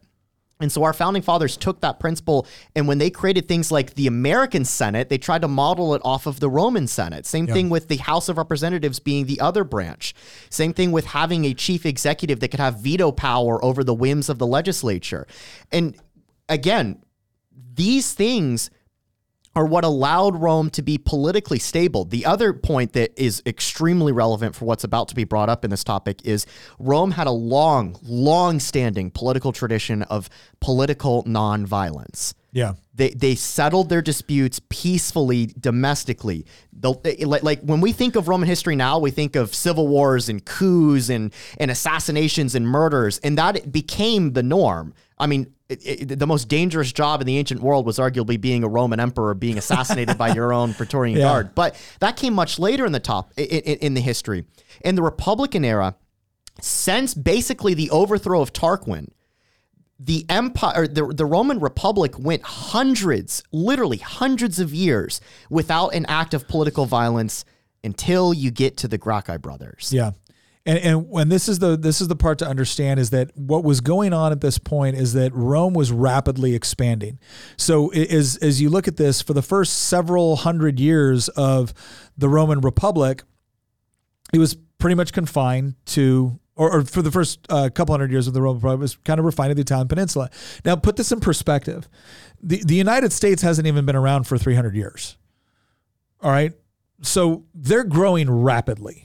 They're they're growing rapidly, and now after the in, now after the the um, uh, completion of, of the Second Punic War and the wars against uh, and the wars of essentially conquer uh, Greece and, and against the Macedonians, they have more than doubled the size uh, of the republic, the, the the land and the peoples within the republic in a, in a relatively short period of time. And again, one of the primary ways that you gained wealth within the the Roman uh, Republic, especially if you were part of the patrician class, was through leading armies, conquering territory, and when that land was conquered, it, it disproportionately went to the aristocracy. And so you started to see um, you, you started to see some real issues. Uh, go ahead and play again, just so we can go to a little bit farther down here, so I can show you kind of where we're at. Right. So you you you, you see in this map where now the Rome uh, Roman has Spain, it has Carthage, it has Sicily, uh, it has Greece, northern Italy. It's now starting to take portions of, of southern France, which was kind of part of, of Gaul at that point. Pause right here. Um, Egypt becomes like a protectorate of Rome. Like all these things are starting to take place. And you're, you're starting to see, and, and even before that, a couple of things that happen that are, are significant. So, like I said before, this is the part where we get into why is the Republic now in danger? Um, go to the Gracchi brothers. It's it's that uh, that one right there, not that one. Next one. Okay. This is important. So the Gracchi brothers were two brothers at the start of the late Roman Republic, Tiberius Gracchus and Gaius Gracchus. They served in the plebeian. Uh, they served in the plebeian tribunates of 133 BC, 122, and 121 BC. So remember, as the numbers get smaller in BC, that's where you're, you're getting You're getting closer newer. to You're getting Christ. closer to Christ. Um, they have been a, been received as well-born and eloquent advocates for social reform who were both killed by a reactionary political system. Their terms in the tribunate precipitated a series of domestic crises which are viewed as unsettling the Roman Republic and contributing to its collapse. They were So- relatively young too, by the way. I think Yeah. that, that Tiberius was my age when he was assassinated. Could you imagine me being a tribune? I can imagine you being assassinated. Kidding. I walked right into that one. so uh, so understand so but, before we um uh so to, to put this in perspective you're, you're starting to see the, the rise of advocates within the, the tribunes. So the tribunes, again, think of the tribunes. You have the consuls, which are kind of like the head, the executive heads of the government. It's the closest thing we would have to like a president, right? And then you have the tribunes, which which are supposed to represent kind of the will of of uh, the plebeians.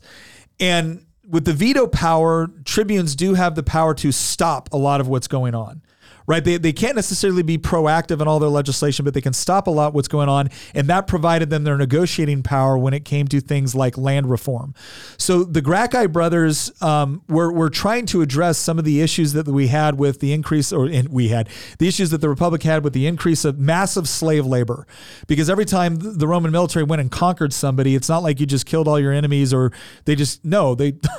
one of the ways that Roman soldiers made money was not just through looting and pillaging, but it was also through the capturing and selling of slaves. So And you, by the way, this was a common thing across the entire ancient world. yeah, this was yeah, not a uniquely Roman It was not uniquely Roman. The Gre- Athens, a democracy, also had slavery, for example. Yeah, everyone did. Carthage, everyone did. Um, so you had a combination of a lot of the land being owned by a very, very small portion of, of aristocrats and a massive amount of slave labor. So you have a growing Roman population that essentially doesn't have much room for upward economic mobility.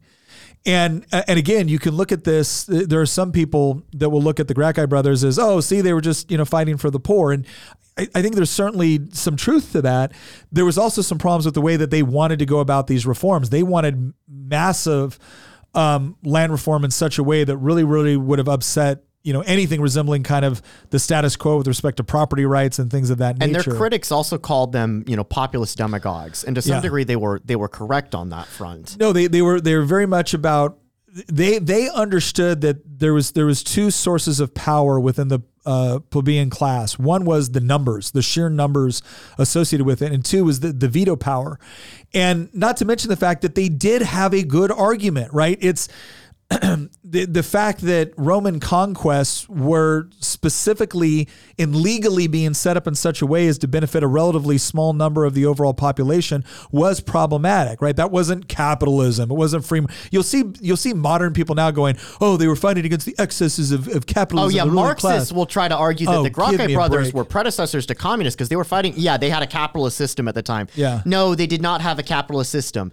I, I, although I would argue that they they definitely had markets, right? No, they, So they had like they, they had markets, they had property rights. There were there was things that that, that were there were elements of capitalism. yeah that helped that helped fuel um, you know a, a growing economic prowess not just a military prowess. Like it, it would be inappropriate to think that rome simply got all of its wealth from conquest. One of the things that it did that it, it is known for is its aqueducts its roads its infrastructure. They have special they had special mechanisms of, of creating roman concrete that are superior to the concrete that we use today. Because people forget that because they didn't industrialize that the Romans were somehow not innovators. They were arguably some of the most innovative people in the ancient world and that's what contributed to the growth of the Roman economy was they had technological growth. They just didn't industrialize. Well, the, the two things that Rome provided, because Rome wasn't known for its philosophy. You could say that Rome certainly contributed to uh, ideas of systems of government to provide greater representation, but it wasn't known for its philosophy. It wasn't known for. Um, it's not that they didn't have any philosophy. I didn't say I didn't say it didn't have any philosophy. They weren't known for it like the Greeks were. They ripped off a lot. There was a reason why the Romans were so Romans were so enamored with the Greeks, and if you look at a lot of Roman culture, there's a heavy Greek influence, which makes sense because the Greeks settled Italy, right? The Greek or not something they established city states in Italy, and they were highly influential. The the Romans were growing up within the shadow of Greek and Macedonian culture, so it makes sense that they adopted a lot of it. Um, and there was a lot of parallels between those two things, and they were heavily influenced. But the things that were were I would say that if we look back on like Roman contributions, their their road system, their military. So, w- what do you need for an economy to flourish? Well, obviously, you need people that are going to actually engage in economic transactions. You need, you know, um, natural resources to some degree. It's, it's not even the most important one. You you need mechanisms for which trade can flourish, and that's usually involves things like currency and, and ability to transportation. And you need security. Well, again, the Romans were some of the best in the ancient world for providing security, uh, providing a stable environment for which trade could flourish, and also providing a mechanism for which trade could take place over long distances.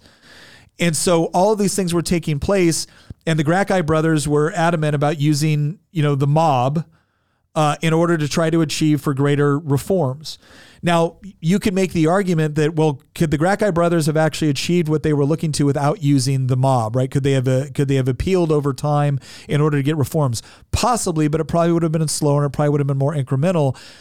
However, their reliance upon the mob, not to mention the fact that they completely upended the traditional, like you weren't supposed to serve as a consul or, or as a tribune back to back terms. You were Oh, and they did more than that. Uh, they abused their both of them abused their powers tremendously, and because the Roman Constitution was unwritten, they would just violate social norms that were politically unheard of at the time, They- and then get away with it because they had the mob behind them, backing them. I mean, they pushed the envelope as far as they could go. Especially, I, I- think it was Gaius that that really pushed Yeah. the envelope as far as he could go after his brother was killed. Yeah. Because when Tiberius was killed, again, I, I mentioned that political violence was not a, a normal thing in Rome. It became a normal thing after Tiberius was killed because then his brother came along and he was like, oh, that's how we're going to play this game? Yeah. Okay, we'll play that game because I've got a mob behind me. Yeah. And we'll just do the same thing in return. And violating those political norms led to the emergence of violence as a tool to achieve a political end state, which led to the unraveling of the Roman Constitution. Nick, I actually have, because I know that we want to get through the collapse of the Republic, I actually have a few points that I wrote in a Facebook post that you liked actually a few years ago. Well, if I liked it, it must have been. I, want to go through some of these points because I want your take on on, right, on yeah. whether or not you think this contributed to the collapse. So I asked a question. You know, what contributed to the collapse of the Republic? And I had a lot of, of friends of mine that gave many answers. Some didn't understand the difference between the Republic and the Empire. Yeah. Um, but I actually think this question of what contributed to the collapse of the Roman Republic in some ways is actually more relevant to us today than what contributed to the collapse of the empire. Not that there's not overlaps between the two, because I know that we want to talk about inflation this episode. This might, by the way, be a little bit longer than normal because we, we both love this topic so Yeah. much. But um, so here's the list that I came up with, and let me know your thoughts on it. Um, here's the answer that I gave in no particular order. Number one, and you kind of got to this a little bit growing inequality due to a mass increase in Rome's cheap slave labor from overseas conquests. Number two, and I, I think that you already agree with that. Number two, and I hinted at this before political failure to reform the Republic and its institutions, combined with a collapse of the Republic's unwritten constitution as the universally recognized supreme law of the land. Number three, and this kind of goes into number one a little bit the expansion of Rome's territory from a little Italian city state to a multi continental empire, which placed an untenable strain on Rome's administrative system. Because a lot of these provinces fell to the hands of very rich aristocrats or generals, and it wasn't under necessarily civilian control. Yeah.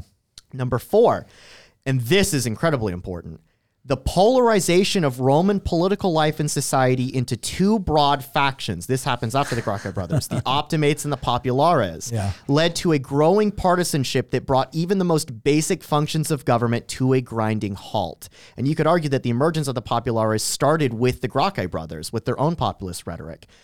And then this is one that's kind of unique to just Rome itself. And might not be super relevant to the US, but it actually explains why we have the political system that we have when it comes to the relationship between our military and our, our civil government, which is the Marian reforms, which led to a collapse in civilian control Yeah. of the army and the rise of generals who commanded the personal loyalty of the legions.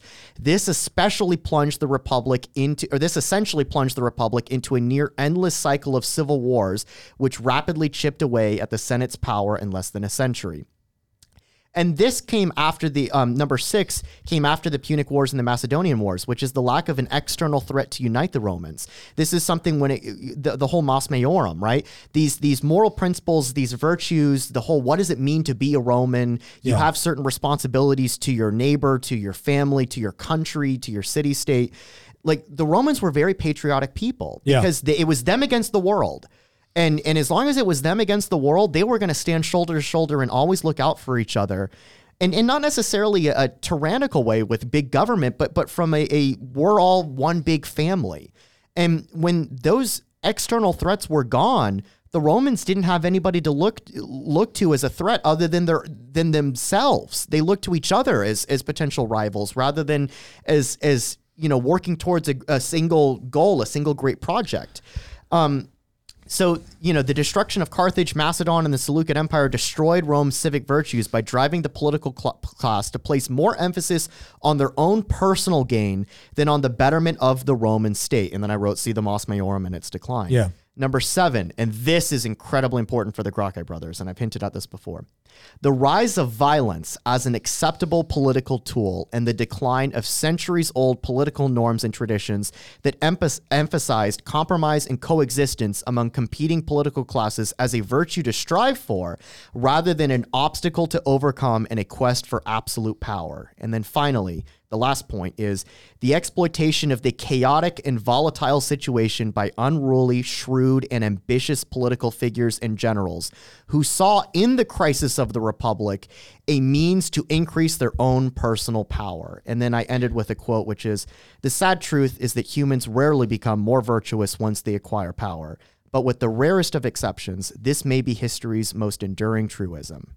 So, what are your thoughts on those? As my eight points for what led to the collapse of the republic. No, I, I- think you're I think you're right. I think if we're going to put them in order, um, it- it's interesting. Some people will actually go all the way back to Scipio Africanus. Yeah.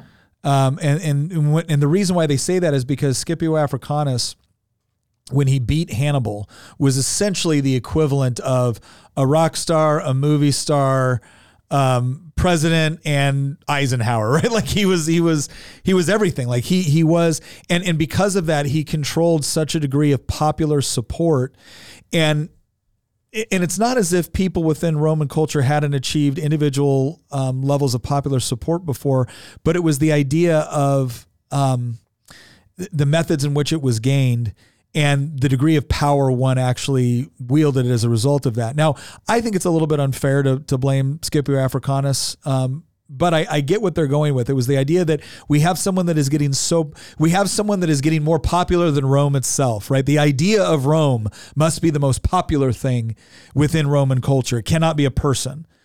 And and that was the part where people started to get cautious. And, and there was a certain degree of humility, believe it or not, that was actually kind of required of people to stay within within the the um, um, honors and and so what I see is there were legitimate, like Gracchi brothers were addressing legitimate grievances. I think part of the way that the Roman political structure was organized is that it encourages it encouraged people to try to act quickly within the time that they had. Because if you've got if you can serve as a tribune for one year and you can't serve consecutive terms, well then if you can't get it done right now, you can't get it done. And so obviously there there was a in in a society steeped in a certain amount of tradition, you can wait somebody out. And so I believe that you can uh, even if you don't like what the Gracchi brothers did in all respects, you can agree that they were trying to address a legitimate concern. And you can also agree that the system was set up in such a way as to encourage them to act quickly. And if they felt that there was no way that they could possibly get this done because of various veto powers within the, the Roman political system, well, then it, it encouraged the use of mob violence and intimidation in order to achieve objectives. If you if you thought your cause was just and there was never going to be a way to do it, right? That level of civil disobedience, right? At what point does it become appropriate? It reminds me of um, John Adams' quote about how the Constitution is only fit for immoral and religious people. Yes. You could actually make the same argument for the Roman Republican Constitution that it's only fit for immoral and arguably religious people. They weren't Christian, but they They're deeply religious. they, they weren't Christian, but they were deeply religious. And not only that, they they again, I cannot stress enough this whole emphasis on virtue and honor. There there were, and this is again, I'm gonna. This is I think the third time today that I've brought up another reason why men are obsessed with Rome. men look at Rome as, in many ways, a model to aspire to when it comes to this this sense of unity and brotherhood. And and you know what? You're going to go out there and you're going to go fight a battle. You're going to go build a civilization. You're going to what's the phrase? You're going to plant trees whose shade you will never get to sit under. Yeah. but maybe your children or grandchildren will. And that was emphasized in roman Oh society in the height of the republic for centuries. Th- and there, it, it's so much so that a general who had been successful, who then lost the battle and got captured, would agree to come back to Rome to encourage his country to continue fighting and then get back on the boat and go back and be tortured to And death. sacrifice And if there's something the Carthaginians knew about, it was torture, right? So this was not a slow death. And he knew it. He knew it going, he knew it coming back, and he did it anyway because of the idea of Rome, right? That is I, I think you're right. I mean, men men look at that, and not to say that women couldn't too, but if you're wondering why men are so fascinated with it, part of it was this idea that just really galvanized and drove drove people to do you know incredible things. But let, let's look at this timeline There real once quick. was a dream. Yeah. A dream that That was, was Rome. Rome. Oh, Yeah. actually, quick shout out. If, if you want to learn more about the Gok, uh, Gracchi brothers, there's an excellent video series from Extra History on the Gracchi brothers that I highly recommend. And then there's one more kind of funny thing that I totally recommend people listen to, which is the unbiased history of Rome. yeah, that's that's a so those are my two shout outs. well, and, this time and, Mike, and Mike Duncan's The History of Rome is probably is has grown to be one of the most popular. It's a I think 179 episode podcast, and he does a brilliant job. It is so easy to listen to. I probably listened through. That's what got me hooked onto this topic, actually. Yeah. So let's. let- I want to. I want to give everyone the timeline for how quickly some of this happens. So now you have. You got to understand. You you have a, a a nation, which again, according to legend, started in 753. So now we're in 121 BC. So right, like do the math here real quick. We're talking like you know 600 years. Um, the republic started in what 509. So we are now talking about a a republic which has existed longer than our own Almost twice as long. longer than our own. Well, but the Republic specifically, Yeah. you know, 500 and now we're in winter. So it, it's existed a long time. the Gracchi brothers get in around 121, excuse me, 133 BC. Then the other Gracchi brothers, um, 121 BC. Right. So now we've got like a, a 12 year period in the 130s, 120s. Um, and all that goes through. And now you're starting to see this political polarization. You're starting to see this fight over uh, economic disparities, right? And and again, disparities that were legitimately inappropriate because of a, a legal system. Um, which I don't think you could say the same thing in the United in modern day United States, but it doesn't matter if people believe it. People believe that the economic disparities are due to injustice, they will operate appropriately. And by appropriately, I mean inappropriately. so the Gracchi brothers are doing this. Then what happens? Then you have Marius. Marius comes, he gets elected consul. The thing that Marius is most known for, along with his military battles, is the complete reform of the Roman military. Because the Roman military, all the way up until this point, once again, was was not just it, it wasn't poor kids kids going down to the Roman recruiting office and signing up for the army right you there was there was a very strong sense of um, you had to have a certain status within society to be permitted to serve within the military. Now, obviously, there was times without Roman history where they would loosen that. Like if you just lost eighty thousand troops at Cannae, you're probably going to open up the rolls to more people. But there was still this strong sense of Roman uh, political leaders, military leaders were were uh, you know worked for the Senate or were oftentimes members of the Senate uh, or consuls, and then the people serving in those militaries were usually landowners. They were people that could afford to serve in the military because up until a certain point, you brought your own equipment, you brought your own horse, you brought like so. The Marian reforms changes a lot of that. Now all of a sudden, for the first time en masse, as a regular as a regular portion of, of the order of business of doing within the Roman military, they were recruiting from these people. And if you think about it, this made sense because the Gracchi brothers were murdered. They didn't get all the reforms they wanted. So you had an ever growing portion of the plebeian class who didn't have jobs. You had an expanding empire. You needed a larger military. You needed more people. Marion comes in and goes, "Hey, we've got a bunch of out of work young, you know, men that are causing us a lot of political trouble, troubles in the streets of Rome. Let's put them in the army." And let's go. Let's go conquer some stuff, right? And and so you you had you had that sort of reform that was taking place with some of the logistics within the Roman military, but you also had other innovations that were taking place. Now we're getting into something a lot more closer. Um, you know, at first you had the old phalanx system, which is closely based off of the Greek and Macedonian model. Then you had the uh, the three tier system with the um, uh, hastati, the Principes, and the uh, uh, Triarii, like the three tiers. Then you get more into like the checkerboard Roman formation of kind of what we see in all the movies and what we imagine and what we think of with the Roman army, where you have a lot more standardization with respect to equipment. You see them utilizing uh, equipment. So, for instance, the um, the helmets that they use were not a Roman invention. It was something they actually stole, I think, from the the Gauls. Um, the a lot of their swords and whatnot were influenced by the Spanish. And, and so, but you start to see this standardization across the board where you ha- have now a standing professional army in a way that is somewhat unique within the history of the Roman Republic. and so Marion does these reforms, okay? You, you start to see the social wars. Now you're starting to see problems. You start to see like, um, um, you know, problems kind of w- within the Roman Republic, where more people essentially want greater status, they want the benefits of Roman citizenship, because just because you lived within the Roman Republic didn't mean you were a Roman citizen. That was something you either got as a as a prerequisite of birth. You could buy citizenship at certain points.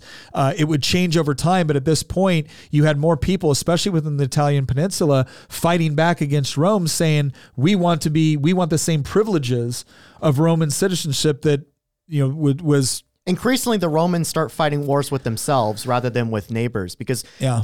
Marius or Marius, I don't know how to pronounce it. I always called it Marius, but he also became, uh, I, think, a consul six times, which was like yeah. unprecedented. Remember the whole you would have like these term limit type of things. That was that was also th- you know thrown out the window when some of these generals started to acquire political power and had the loyalty of their legions instead of the legions being loyal to the Senate or the people. Yeah, and then I, I believe Marius uh, fights some wars with Sulla. So Sulla, yeah, Sulla is the first. So again, we've talked about the kind of the introduction of of political violence with respect to the transition of power starts with like the Gracchi brothers using the mob and then getting assassinated uh, by members of the populares and what, or excuse me, uh, the um, uh, the the patrician class. Sulla is the first Roman general to essentially take a Roman army and then utilize it to seize power. Right, that had never been done before, and like make himself dictator. Yeah, that had never He's been Caesar done before. Caesar before Caesar. Now, what's it?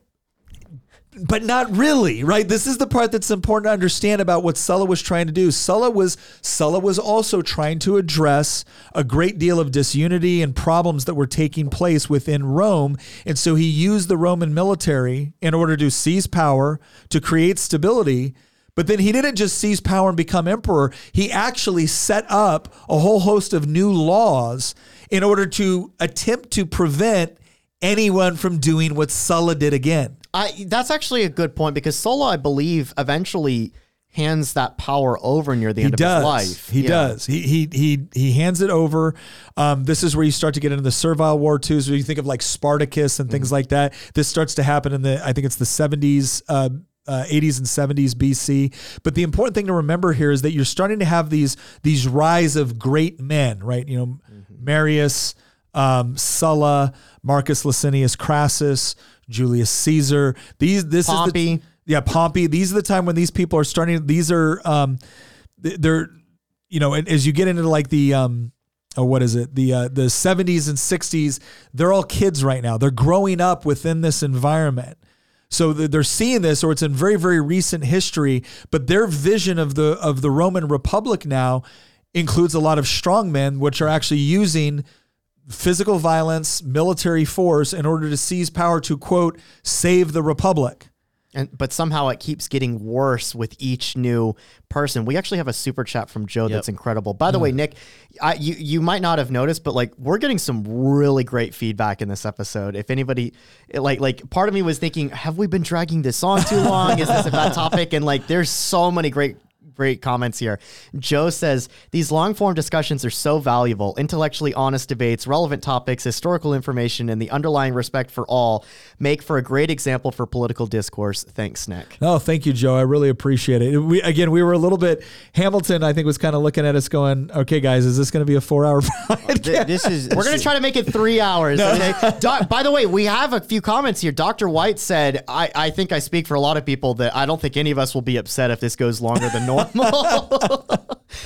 Good deal. Do we have any more questions we, need to get to? We do have one more. One second. Um, While you're looking for that, all that Yep, to yep. say, like the post that you made, I think you addressed all the major points. Like I'm sitting there in my mind trying to go through it, and then if if we if we can appreciate the timeline that is taking place. So, for instance, if you were to look at U.S. history, obviously we had our Civil War, but if you're looking at kind of like modern history and the direction the public's going, it's interesting because you you had like the civil rights movement, and the civil rights movement in the United States w- was uh, successful.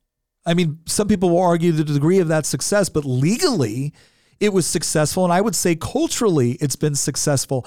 And I think that's part of right now where we're looking at it, where we're seeing kind of popular leaders that are stepping up that are, are a little bit more comfortable with violence. And you could point to both right and left on this, right? A little bit more comfortable with violence in order to achieve political ends.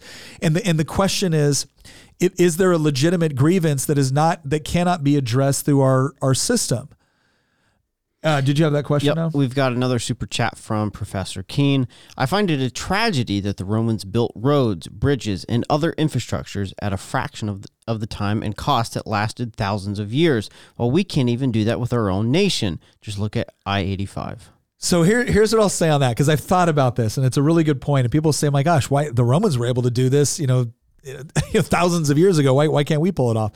Um, I think there's two things that we have to take into consideration here. One, we should definitely be impressed with with the scale of Roman construction, especially with roads, buildings, aqueducts. Just absolutely incredible what they're able to achieve. One of the things that they've, uh, I correct somebody correct me in the chats if I'm wrong on this. I believe that one of the things that they figured about Roman concrete, which is different than our own, is that Roman concrete was not just mixed with the typical elements that we do, but they also added lye. And and what that means is that lye expands when it's exposed to moisture. And so when you when when you started to see problems within Roman concrete, that lye once it was exposed to would expand and essentially kind of self seal in certain areas, and so it provided for greater longe- They, they- they say that it gets stronger over time as it's Yeah. exposed to the elements, which is how you see like bridges that were built 2,000 years ago. People can still walk over them today. Yeah. Now, here's the one thing I think we need to be fair about, right? Especially when we're talking about Roman roads. Roman roads did not have 18 wheelers, you know, dri- driving down them, um, you know, every single day, all day, you know, uh, over a 24 hour period, right? The, the amount of, the amount of weight and stress that was put on Roman roads that were being, that were, you know, that legitimately are old Roman roads which is nowhere near the amount of stress that is put on a on a modern day road. Now that doesn't mean we couldn't do things better. It's just to say that I, I think that's a that's a fair you know critique. But no, it it when when you look at the the scale of, of Roman engineering, that is I think one of their their lasting contributions. That, their political system, and Their military. and and Christianity, Yeah, yeah. Later which in the later might we, in the we- later we might bring up later in this episode. So so let's get let's get into everything that we're looking at right now. Let's draw some parallels between our republic and the Roman Republic. Legitimate grievances, um, but using the mob in order to try to achieve them instead of going through the traditional political uh, mechanisms for achievement. So the introduction of violence as a tool to achieve domestic political ends. Um, the i- incredible um, bifurcation of society, at, at a minimum, the bifurcation of, of Roman society within the, the strength of their the poli- politics being taken place, the the rise of you know strong men, Marius being one of them. The other thing that you need to understand about Marian reforms is that part of what they were doing at this time is that soldier pay was not dependent upon the Senate collecting taxes and then you know putting it in your bank account. Um, soldiers were now largely paid based off of not only spoils taken from war, but it was it was largely becoming the responsibility of the commanders to pay their forces. So I want you to imagine a scenario where you have a bunch of very very disaffected, uh, poor people within a society who feel politically alienated, who now for the first time do have a, a chance at a career because serving in the Roman military could bring with it Roman citizenship. It brought decent pay at the time. It brought the opportunity to attain greater wealth. It carried a very, very like honorable position within society. So the military became a mechanism for upward economic and social mobility within the Roman system, but their pay was dependent on their general. Okay, are you loyal to the Senate or are you loyal to the general that's providing your pay? And if you and if you are working for a successful general, not only are you getting paid well, but when you're conquering territories, you're getting more loot, you're getting more plunder, you're getting more prestige as a result. So you have a huge huge incentive. It's this mutually beneficial incentive between making sure that your general's successful because that is a, a mutually beneficial uh, arrangement. But your loyalty toward Rome or your loyalty toward the Roman system or the Roman Senate is probably nowhere near as significant as it is for practical reasons to your loyalty toward the general in the field. And not to mention the fact that this this doesn't just work um, in, in, in kind of a that direction. You have to remember that every other Roman general is also vying for the loyalty of their troops. And so Roman generals are competing with one another on who does the best job conquering lands, taking care of the troops, who controls more legions. And this is where you start to see these old traditions, right? And this, we can't emphasize this enough. We've talked about this before. If you think the Constitution is what protects your rights, you're wrong. It's belief in the power of the Constitution. Yeah, the, the Roman Constitution was powerless to defend itself. And so it, it, gets to the point. Well, every piece of paper is is powerless to defend itself. You need people that actually believe in it that are willing to defend it. And what you're starting to see with as a, I don't think it was an intended consequence of the Marian reforms. There was a lot of things within the Marian reforms you could look at and say that made perfect sense. It made perfect sense from a military standpoint. You can point to the Gracchi brothers and say their grievances made it. perfect sense. Yeah, you, you can even point to Sulla, who was terrified that the mob was going to take over Rome and destroy any vestiges of, of the normal order and say it makes sense that he had to use the military in order to restore order. And look, he gave it all back. And look, he even insisted on new laws to go in place but in order to prevent it but you're it's breaking. between each of these three things they're all yeah. contributing to the breakdown of that civil society and this is why, uh, in some ways, I think the collapse of the republic is more relevant to us than the collapse of the empire, with one arguably two massive exceptions, which is inflation and immigration, um, or unchecked illegal immigration, I should say. Yeah. But um, the the the biggest problem ultimately that that I think you know, really highlights the collapse of the Republic. And this is where, where Julius Caesar comes into play and eventually Augustus comes into play. Hamilton, there's actually a map that, that I, I, I want to show people. So after the Marian reforms link, um, you have the crossing of the Rubicon, one of the most important events in history. This is when um, Julius Caesar, who comes along after Sulla, everybody probably knows this story, but for those who don't, Julius Caesar, he, he comes along after Sulla. He's a very famous general.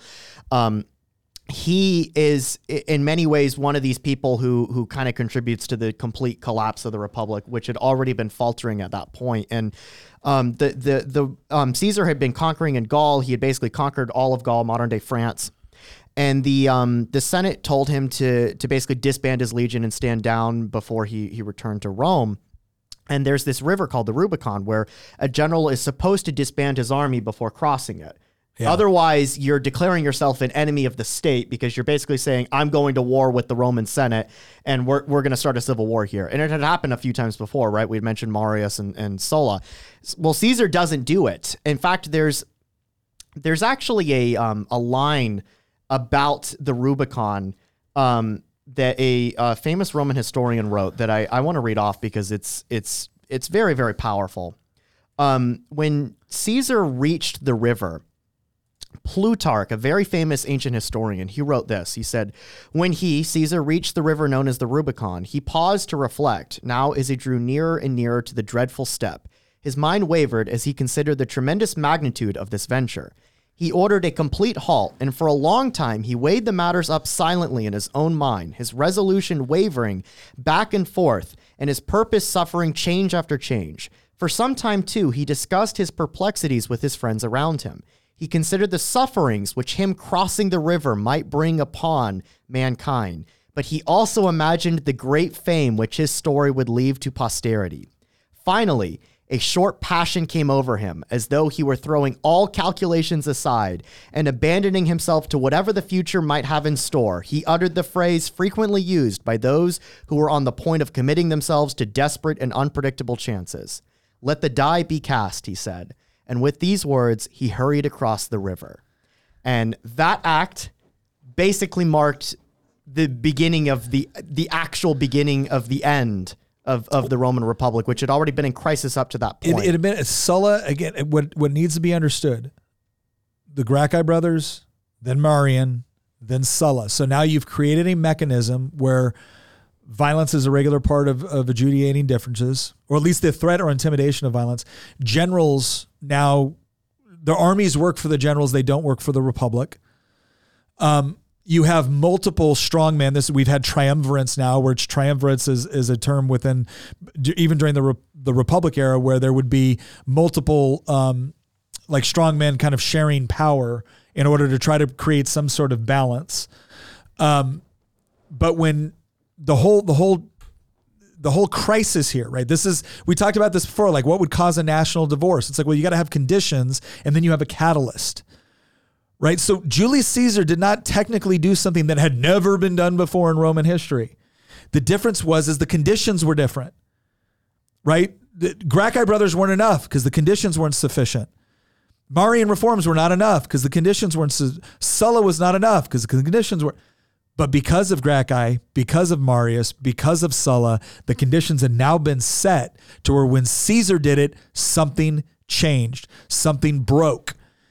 And so the result was is that when Caesar crossed the Rubicon, because remember he had been in a triumvirate at this time with uh, him, Pompey, and I can't remember the third guy because he was fairly insignificant, I believe, at this point. the third guy nobody Uh, well, originally, originally I think it had been Marcus Licinius Crassus, but he got wiped out at uh, Carrhae and, and against the Persians.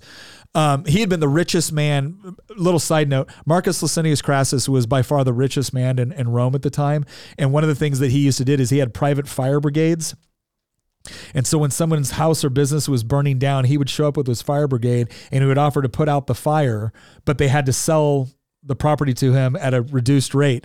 It And- was and it was they- um, Caesar, Pompey, and, and Crassus. Yeah, the Caesar- second triumvirate was the one that included Lepidus that nobody Lepidus, yeah, nobody really remembers. But anyways, that that was a powerful triumvirate amongst three powerful men, right? Pompey had been Pompey was Pompey the Great. He was a very very successful um, Roman general. Marcus Licinius Crassus was the wealthiest. He also kind of. Um, and he's the one that also beat Spartacus. He's the, he's the general that, that led the armies against Spartacus. But he also felt like he was diminished in in the eyes of you know uh, compared to Pompey. And then Julius Caesar had actually been the junior member of that triumvirate. He was kind of like the kid they, but he got Transalpine Gaul, which gave him more legions. And then he actually the, the first the first forays that he had into Gaul was actually at the request of other Gauls who were being invaded. And so he brought the legions, he started to experience success. We're gonna fight a defensive war that Yeah. involves conquering the entirety of Gaul. And then he kept and then he kept conquering, right? He kept conquering Gaul. And the thing was is that it go, goes to Britain. Yeah, and then a lot of his a lot of his military actions at that point were considered a violation of Sulla's reforms. Right? Because Sulla, I'm gonna I'm gonna read this out real quick. Another Sullan reform saw that provincial governors would not overstay their welcome in their provinces, greatly reducing their chance to build a personal army to lead against political rivals or Rome itself, as Sulla had done. Because there were a greater number of magistrates under Sulla's reforms, this led to governors not needing to stay in their province long because there were now ample magistrates to fill a vacancy in a province after his one year term ended. Furthermore, if a governor were to abuse or exceed his powers, they would be tried in the treason court.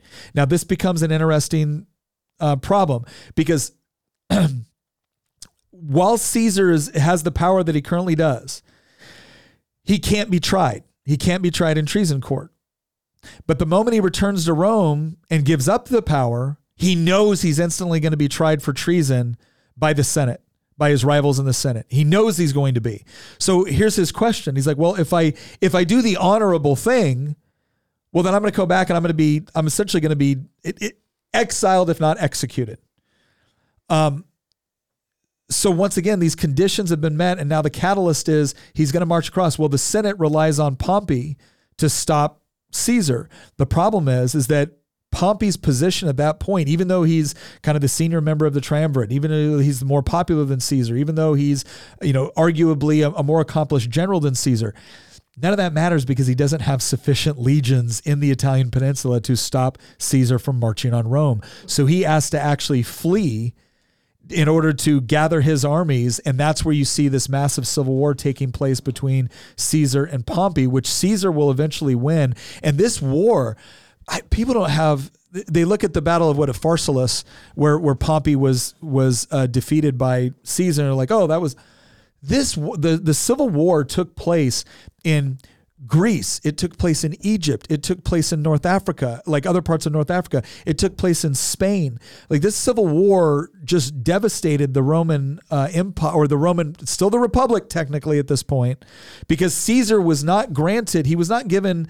Um, dictator status. They, the Senate tried to come up with a compromise with Caesar where they were going to make him dictator of the Roman Republic, but not Rome. And they, they were they were trying And they to also find- didn't name him emperor. no. Um, he is not the first emperor. No, and then so you see like the Catonians and Cicero and all you see all these these powerful names that that we now kind of recognize as um, you know political thinkers w- within both the the Republican and the uh, the beginning of the empire. They're fighting against uh, Caesar. They're with Pompey, and then when Pompey loses and the rest of Pompey's generals are eventually defeated in Spain and other places, um, that's the part where you get the Ides of March, where Caesar comes in ostensibly to.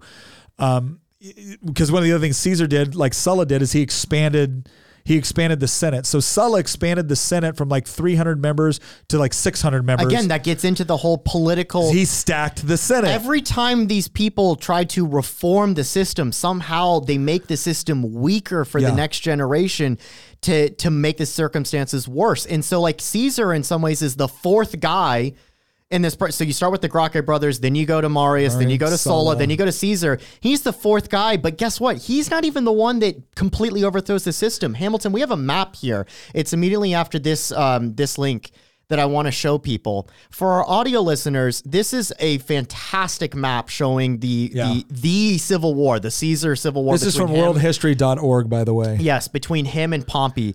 Um, I highly recommend that you, you take a look at the um, World History Encyclopedia. They have some fantastic maps. And we found this like five minutes Yeah. before because remember we did an audible for today's episode. So I'm glad that we were able to find this in a, a sh- um, you know time crunch. But this really shows like the extent of what Nick was talking about in terms of this war was fought everywhere. It was fought in Spain, it was fought in Italy, North Africa, it was fought in Asia, it was fought in Greece, it was fought in Egypt. Virtually every single corner of the Roman Republic at this point in time has seen conflict other than Gaul itself, which had been conquered by Caesar. And really what you see after Caesar's victory, after Pompey gets betrayed in Egypt and his head cut off, and then and then you know Caesar kind of weeps because his former friend now Yeah. foe. Oh yeah, because you understand Caesar used to be Pompey's father-in-law, even though Pompey was older than him. They, they, they were very good friends Yeah. before, and they were political allies before they became enemies. And and I mean, in some ways, you know, so Caesar kind of represented the, the head of the popular or of the populares. Pompey, in many ways, represented the, the Senate, and so he was kind of the representative of the optimates. Which, by the way, can I can I draw another parallel between Rome and, and today? The the divide increasingly that you're seeing in the U.S. I, I would argue. I remember some people um, said that you know this divide is between nationalism and globalism. I don't actually think that it's that divide. I also don't think it's necessarily a divide between liberals and conservatives, or even the left versus the right. Increasingly, increasingly, the divide that you're seeing is between elites and populists.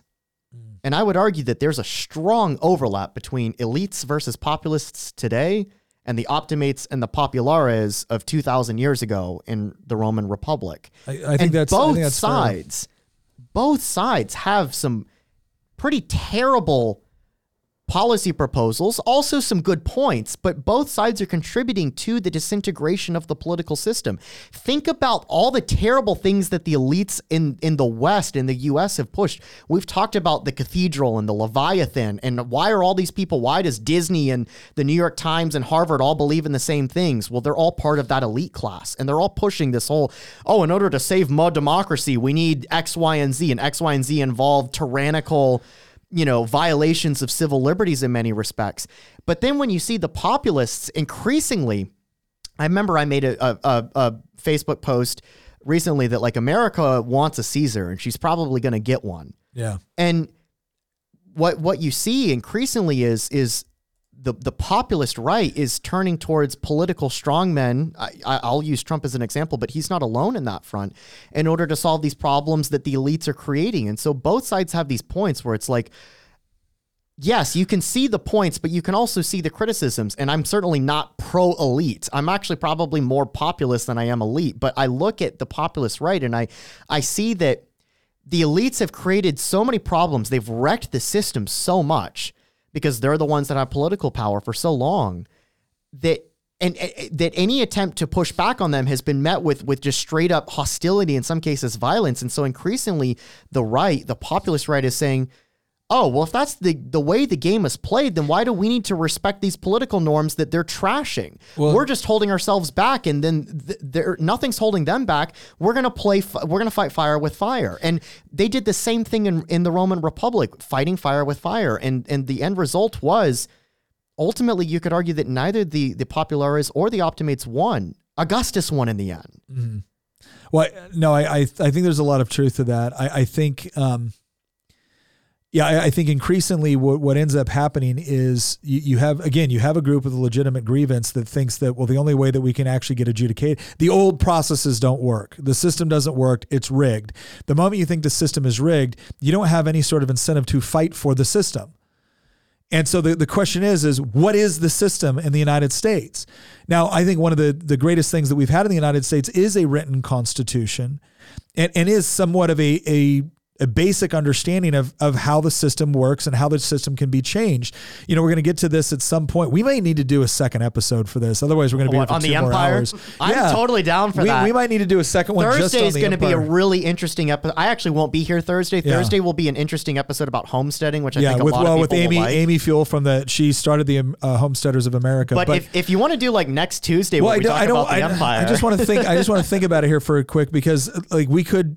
The, the reason why we wanted to spend so much time on understanding the how Rome developed, how Rome grew and expanded, and then the things that ended up becoming a threat to the Republic is because that's where we're at. It's not the fall of the Roman Empire, which explains what's going on right now in the United States. It's the fall of the Republic, and it doesn't get nearly enough attention and and why did the republic fail? Why why did we why did the romans because let's face it the from from 509 from 509 to um you know gosh all, all the way through almost to 27 BC. yeah t- to 27 bc the republic endured. Now for the last hundred years the republic was in a lot of trouble and you can start to see the cracks right? For a hundred years 100 you years saw the cracks.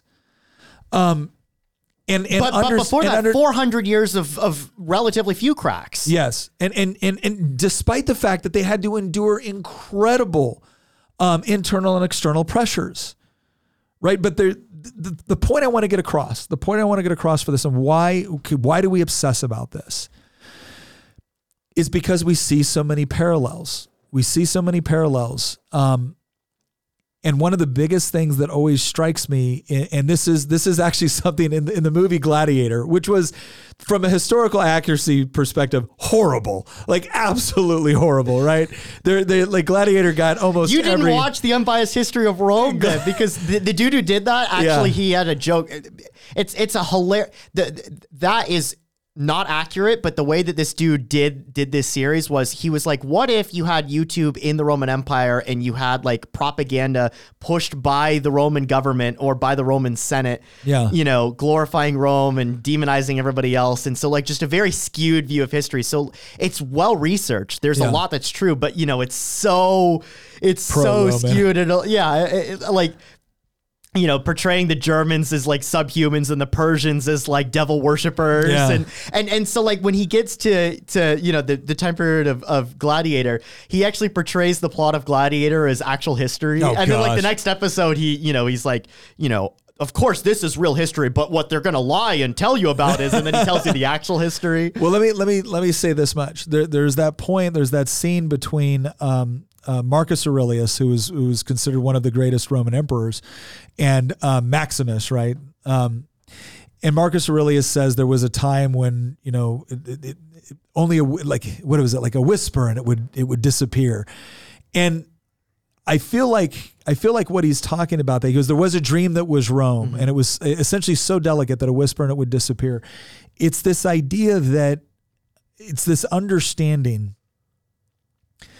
that part of what you are defending within a republic, part of what you're defending within a system like that, is that the overwhelming majority of the people agree with that which is noble about your system or that which is noble about your shared history. Not perfect, but noble and worth fighting for. And and the idea that the processes put in place may not always achieve the greatest result, but they provide a peaceful means of adjudicating those those differences or those problems or addressing those challenges. And that the processes are in of in and of themselves contain a sense of fairness and justness that means that any challenge to them is immediately rejected by such a majority of the of the population that to do so just seems egregious. It, it's beyond the pale. And I and I worry that we are getting to a point where it the belief in that is what we're losing. And and and I talked about this. We did the Sean Ryan show just went up yesterday, as a matter of fact, because Sean Ryan asked me about you know how do you deconstruct a nation, and my big thing is you have to give it an identity crisis, and an identity crisis starts with tearing away your vision of the past or tearing away with what your understanding of the, of the past is and and minimizing and diminishing it within your eyes to the point where well, why is this even worth fighting for?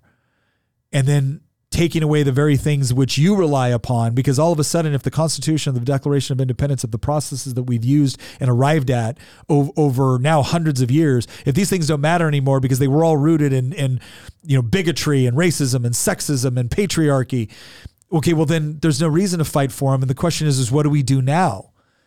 And usually what we do now, even if even if we've had some sort of break with the past, can still be found in our connections with our faith and our family and our society and our own personal experiences. But now even that's under attack. Your, your family is bitter and repressive because they're part of the same patriarchal system that created everything else around you. And and you know your your religious faith is is bad and stupid and it's nothing more than sky daddy and and even your own version of yourself you know when you feel that confusion when you feel that separation from everything that gave you purpose and meaning and an anchor within reality even that's wrong now. And the reason why you feel the reason why you feel some sort of breaking with everything that used to give you meaning is not because the things that used to give you meaning are good and you're longing for those things. It's because actually you're not even what you think you are you're not really a boy, you're not really a girl, you're not really a man, you're not really a woman, you're not really, you know, attracted to this person or that. No, it's this. And that's the part where when, when you start to look at this and all of a sudden, and, and you even see it within Sulla, right? Sulla's Sulla's justification for being a strong man was is I'm going to save the Republic. But because of the mechanisms that he used in order to save it, he sowed the seeds for its eventual destruction. And, and that's the part where sometimes when people get mad at me and like, why don't you advocate using greater government power to achieve the. Because I've read the story before. And because everyone that attempts to do it ends up sowing the seeds for something much worse, no matter how noble their intentions might be. Even if you even if you try to concede that no, no, no, Sulla really did want to save it all, it doesn't matter. Why? Because he broke with something so fundamental to what made up the Roman sense of identity that once it was gone, you couldn't get it back. And he replaced one identity with another one, and the new identity was the strong man.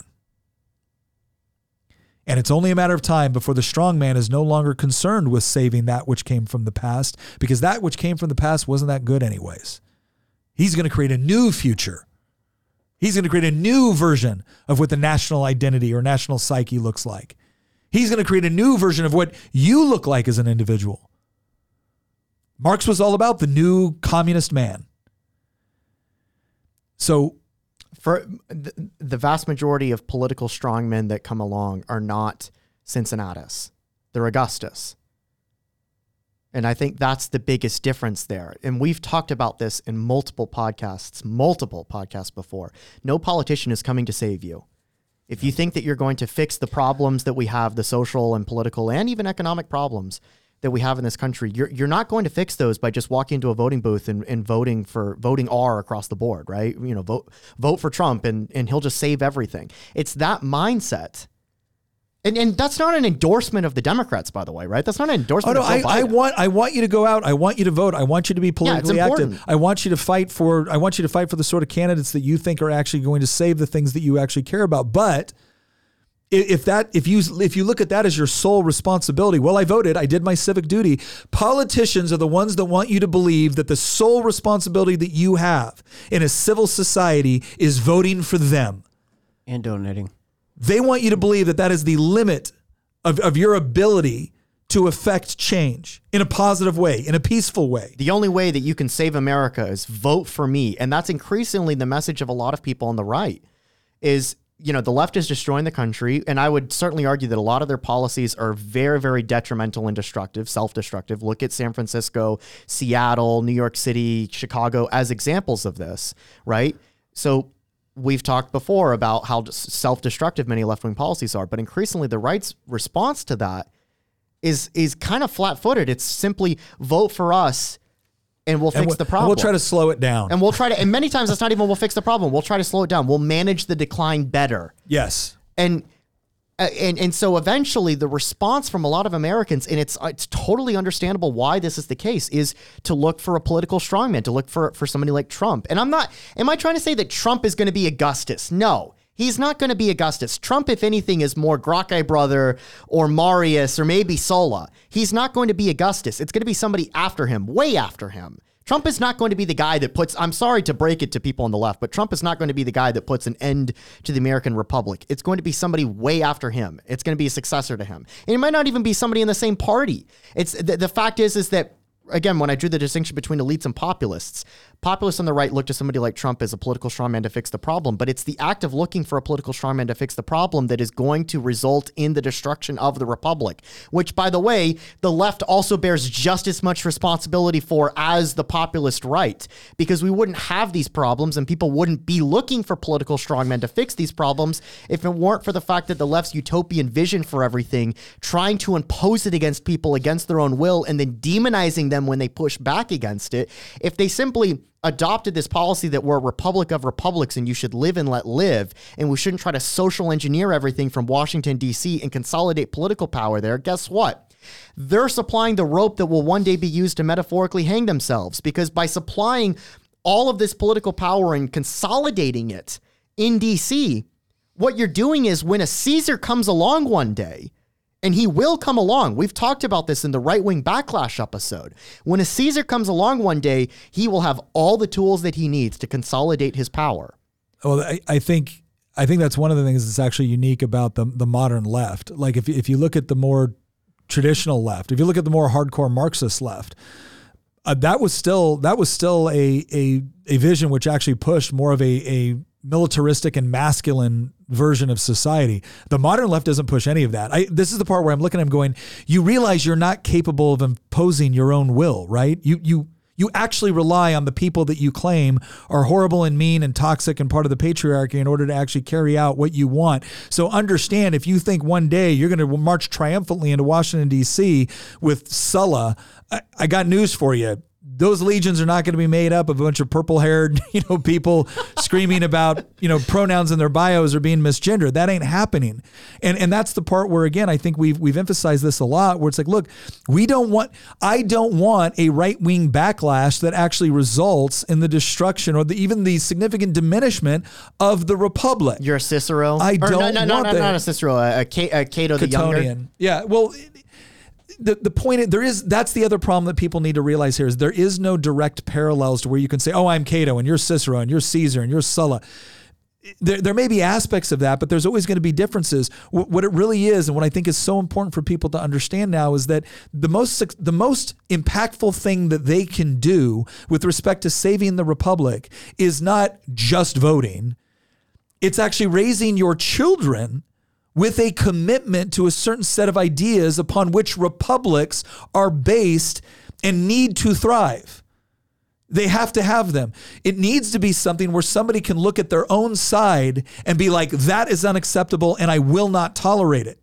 I will not tolerate that as a means of adjudicating power. It, it, takes someone on the left to look at their own side and being like, if you stack the court, I'm done. I will join hands with the right to oppose you if you stack the court. It takes someone on the right saying, if you are going to, if you are going to go into the Capitol, violently break windows and attempt to intimidate someone, I will not stand by you when you do that. Right? If you're not willing to do that, if you're not willing to, if you are so committed to whatever your side or elements within your side have decided is necessary to save the republic, even to, up to and including violating the very principles upon which the republic thrives, you're the problem. And I'm not going to apologize for saying that. But Nick, we need to ban our political opponents from running for office in order to save the democracy. You, you, I think you saw the the thing that they're trying to do in Germany right now. It's not just the U.S., right? Like in Germany, the government, the SPD led government, is like contemplating trying to ban AFD from running the right now polling in second place ahead yeah. of the SPD, by the way, to, in order to save democracy. Since when is it to to save democracy? We need to throw our political opponents in prison and ban them from appearing yeah. on the ballot. oh, no, you're seeing you're seeing more and more of that rhetoric on the left, especially within leftist academia. When leftist academia usually gives you a five to ten year preview of what's going to be said within popular leftism. Oh, they're now saying like the Constitution I, is a threat to democracy. Yeah, I, I want to get to this right now. Daniel Bob said, "No one cares about playing fair anymore. Fight or lose." Let me explain what I mean by this. I am not suggesting that when your political opponents throw out all the rules and you, that you're supposed to sit there, Marquis of the Queensberry rules, and just sit there and get pummeled. You know, I'm not suggesting that. I'm asking, what are you fighting for?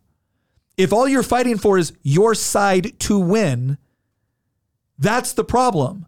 If you're not fighting for anything greater than your side to win, I've got news for you. It's only a matter of time before you don't fit in with your side anymore because you weren't willing to display enough loyalty when your side really needed it.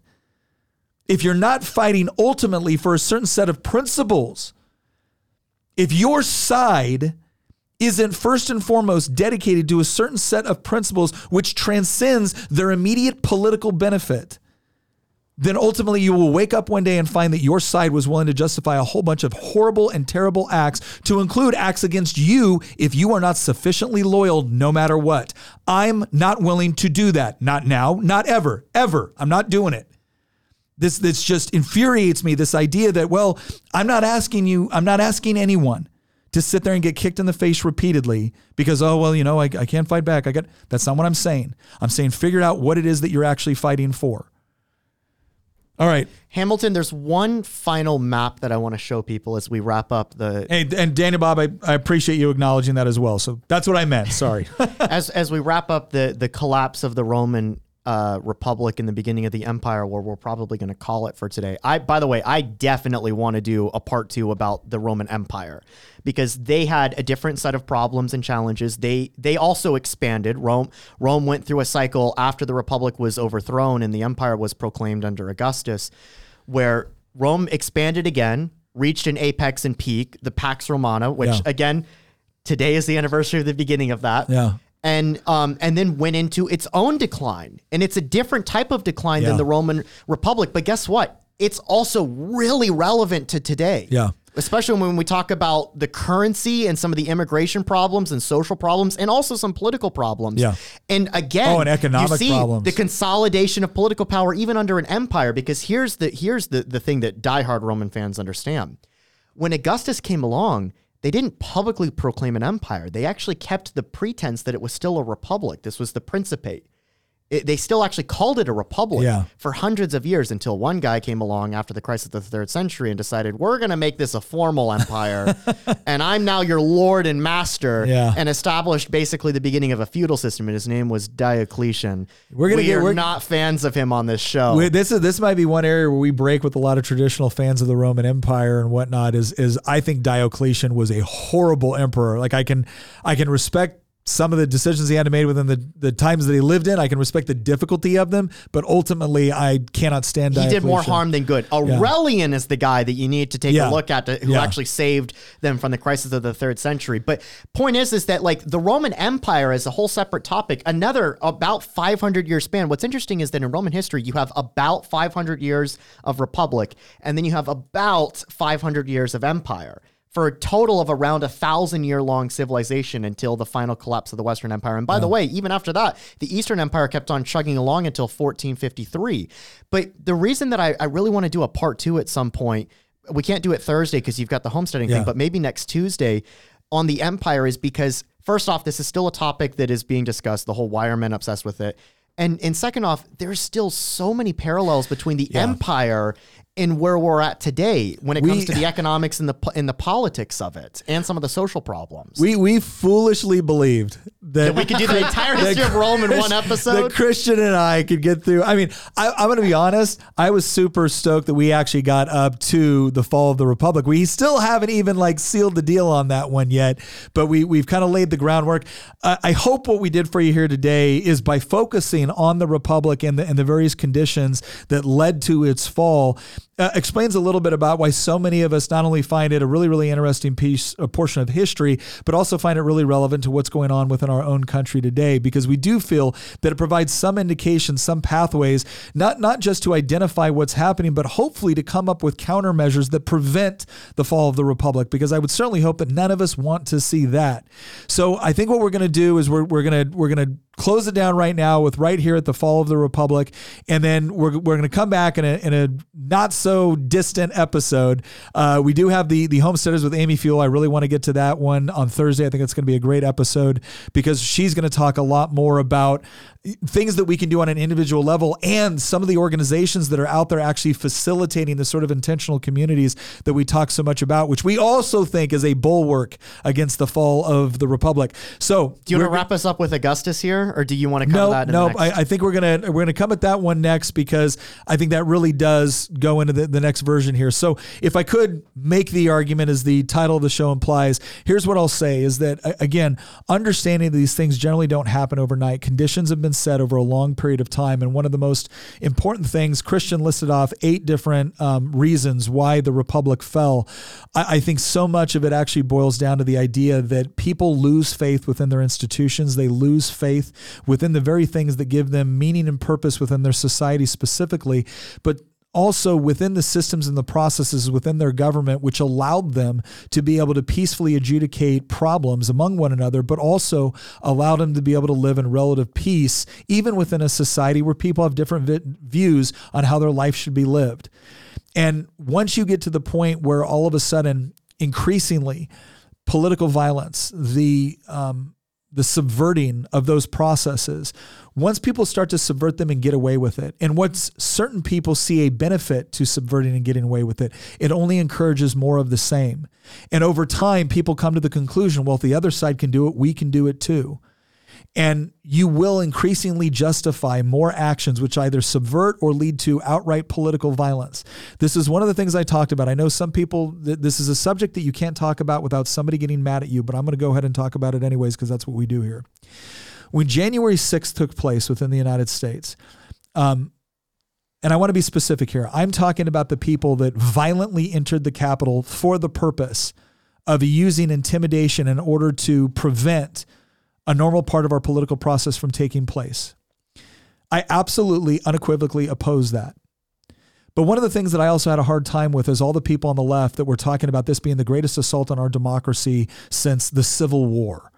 Because, first of all, as I've said before, we're a constitutional republic. But let's leave that aside for a second and get to the heart of this. One of the things I pointed out was that in the entire summer leading up to what happened on January 6th, we saw a never ending stream of people from the left glorifying and supporting political violence in cities all across America to include setting up autonomous zones within major cities like Seattle and Portland. We didn't just see them allow it to happen, they actively encouraged it actively worked with people that were organizing not just peaceful protests, but violent riots. And every time we brought up that this was not the way to adjudicate political differences, we were told That no, it is the way now because you haven't sufficiently listened. You haven't given us what we want. This is a crisis and it needs to be solved. We had scientists, we had doctors coming out, health officials, the same one that said that you couldn't go to church and you couldn't open up your business, were saying it was perfectly fine to go out and participate in protests. And that's where people started to see that, oh, this is just the way the game is played. And when you have convinced people that political violence and subverting of the systems in order to achieve political benefit or power is perfectly appropriate and not only appropriate, but morally required. You don't get to show up and act shocked when the other side decides, well, I guess we'll do it too. And so the thing that I emphasize in all of this is that if you want to save the republic, you can't just save the systems. You can't just save the processes. You can't just save the buildings. You can't just save the institutions. You have to actually save the principles upon which all of those things are built. And people have to believe that they are actually still noble and true and capable of delivering us just outcomes. And at the very least, capable of recognizing that genuine coexistence is not compelling other people to do what I want through democracy. Genuine coexistence is to say that you can live your life the way that you want, provided you don't infringe on the rights of others. And insofar as we can agree and work together, we will choose to do so in voluntary cooperation. And in those areas where we cannot, we will agree to leave one another alone so that reality can determine perhaps which one of us was right based off of the course of actions we chose but we're not going to come in and violently require someone to do what we want, nor are we going to violently take somebody, take something from somebody else that they have rightfully earned and give it to somebody else in order to subsidize them for their vote. Nor are we going to bail out a business or a bank because they simply have better lobbyists than the rest of us. Those are the things that break apart a system and create the conditions for the eventual strongmen to come in and claim that they're doing it all in our best interest and to do so with the full approval of a majority of people. That's what we're fighting against. And that's why we study the fall of the Roman Republic. So hopefully, we provided a, an informative episode here. Uh, I want to thank everybody for their comments and their interaction. It was a lot of fun today. Again, I, I can't stress this enough. we had a completely different episode planned, different outline, different everything. Uh, We set up this outline in like 10 minutes. 10 minutes. So I, I appreciate you guys hanging with us. We know we had a bit of a delay. We didn't start at the normal time that we like to, and we try to be consistent. Uh, but I appreciate you sticking with us. I hope you really enjoyed it. We are going to have a follow on episode. We're going to have a follow on episode probably on Tuesday where we'll actually talk about the fall of the empire and the second iteration of this. So once again, thank you very much for joining us. Thank you to Good Ranchers for sponsoring us. Remember to go check that out and use that promo code to get some great deals on your own sacred chickens. we will see you next episode.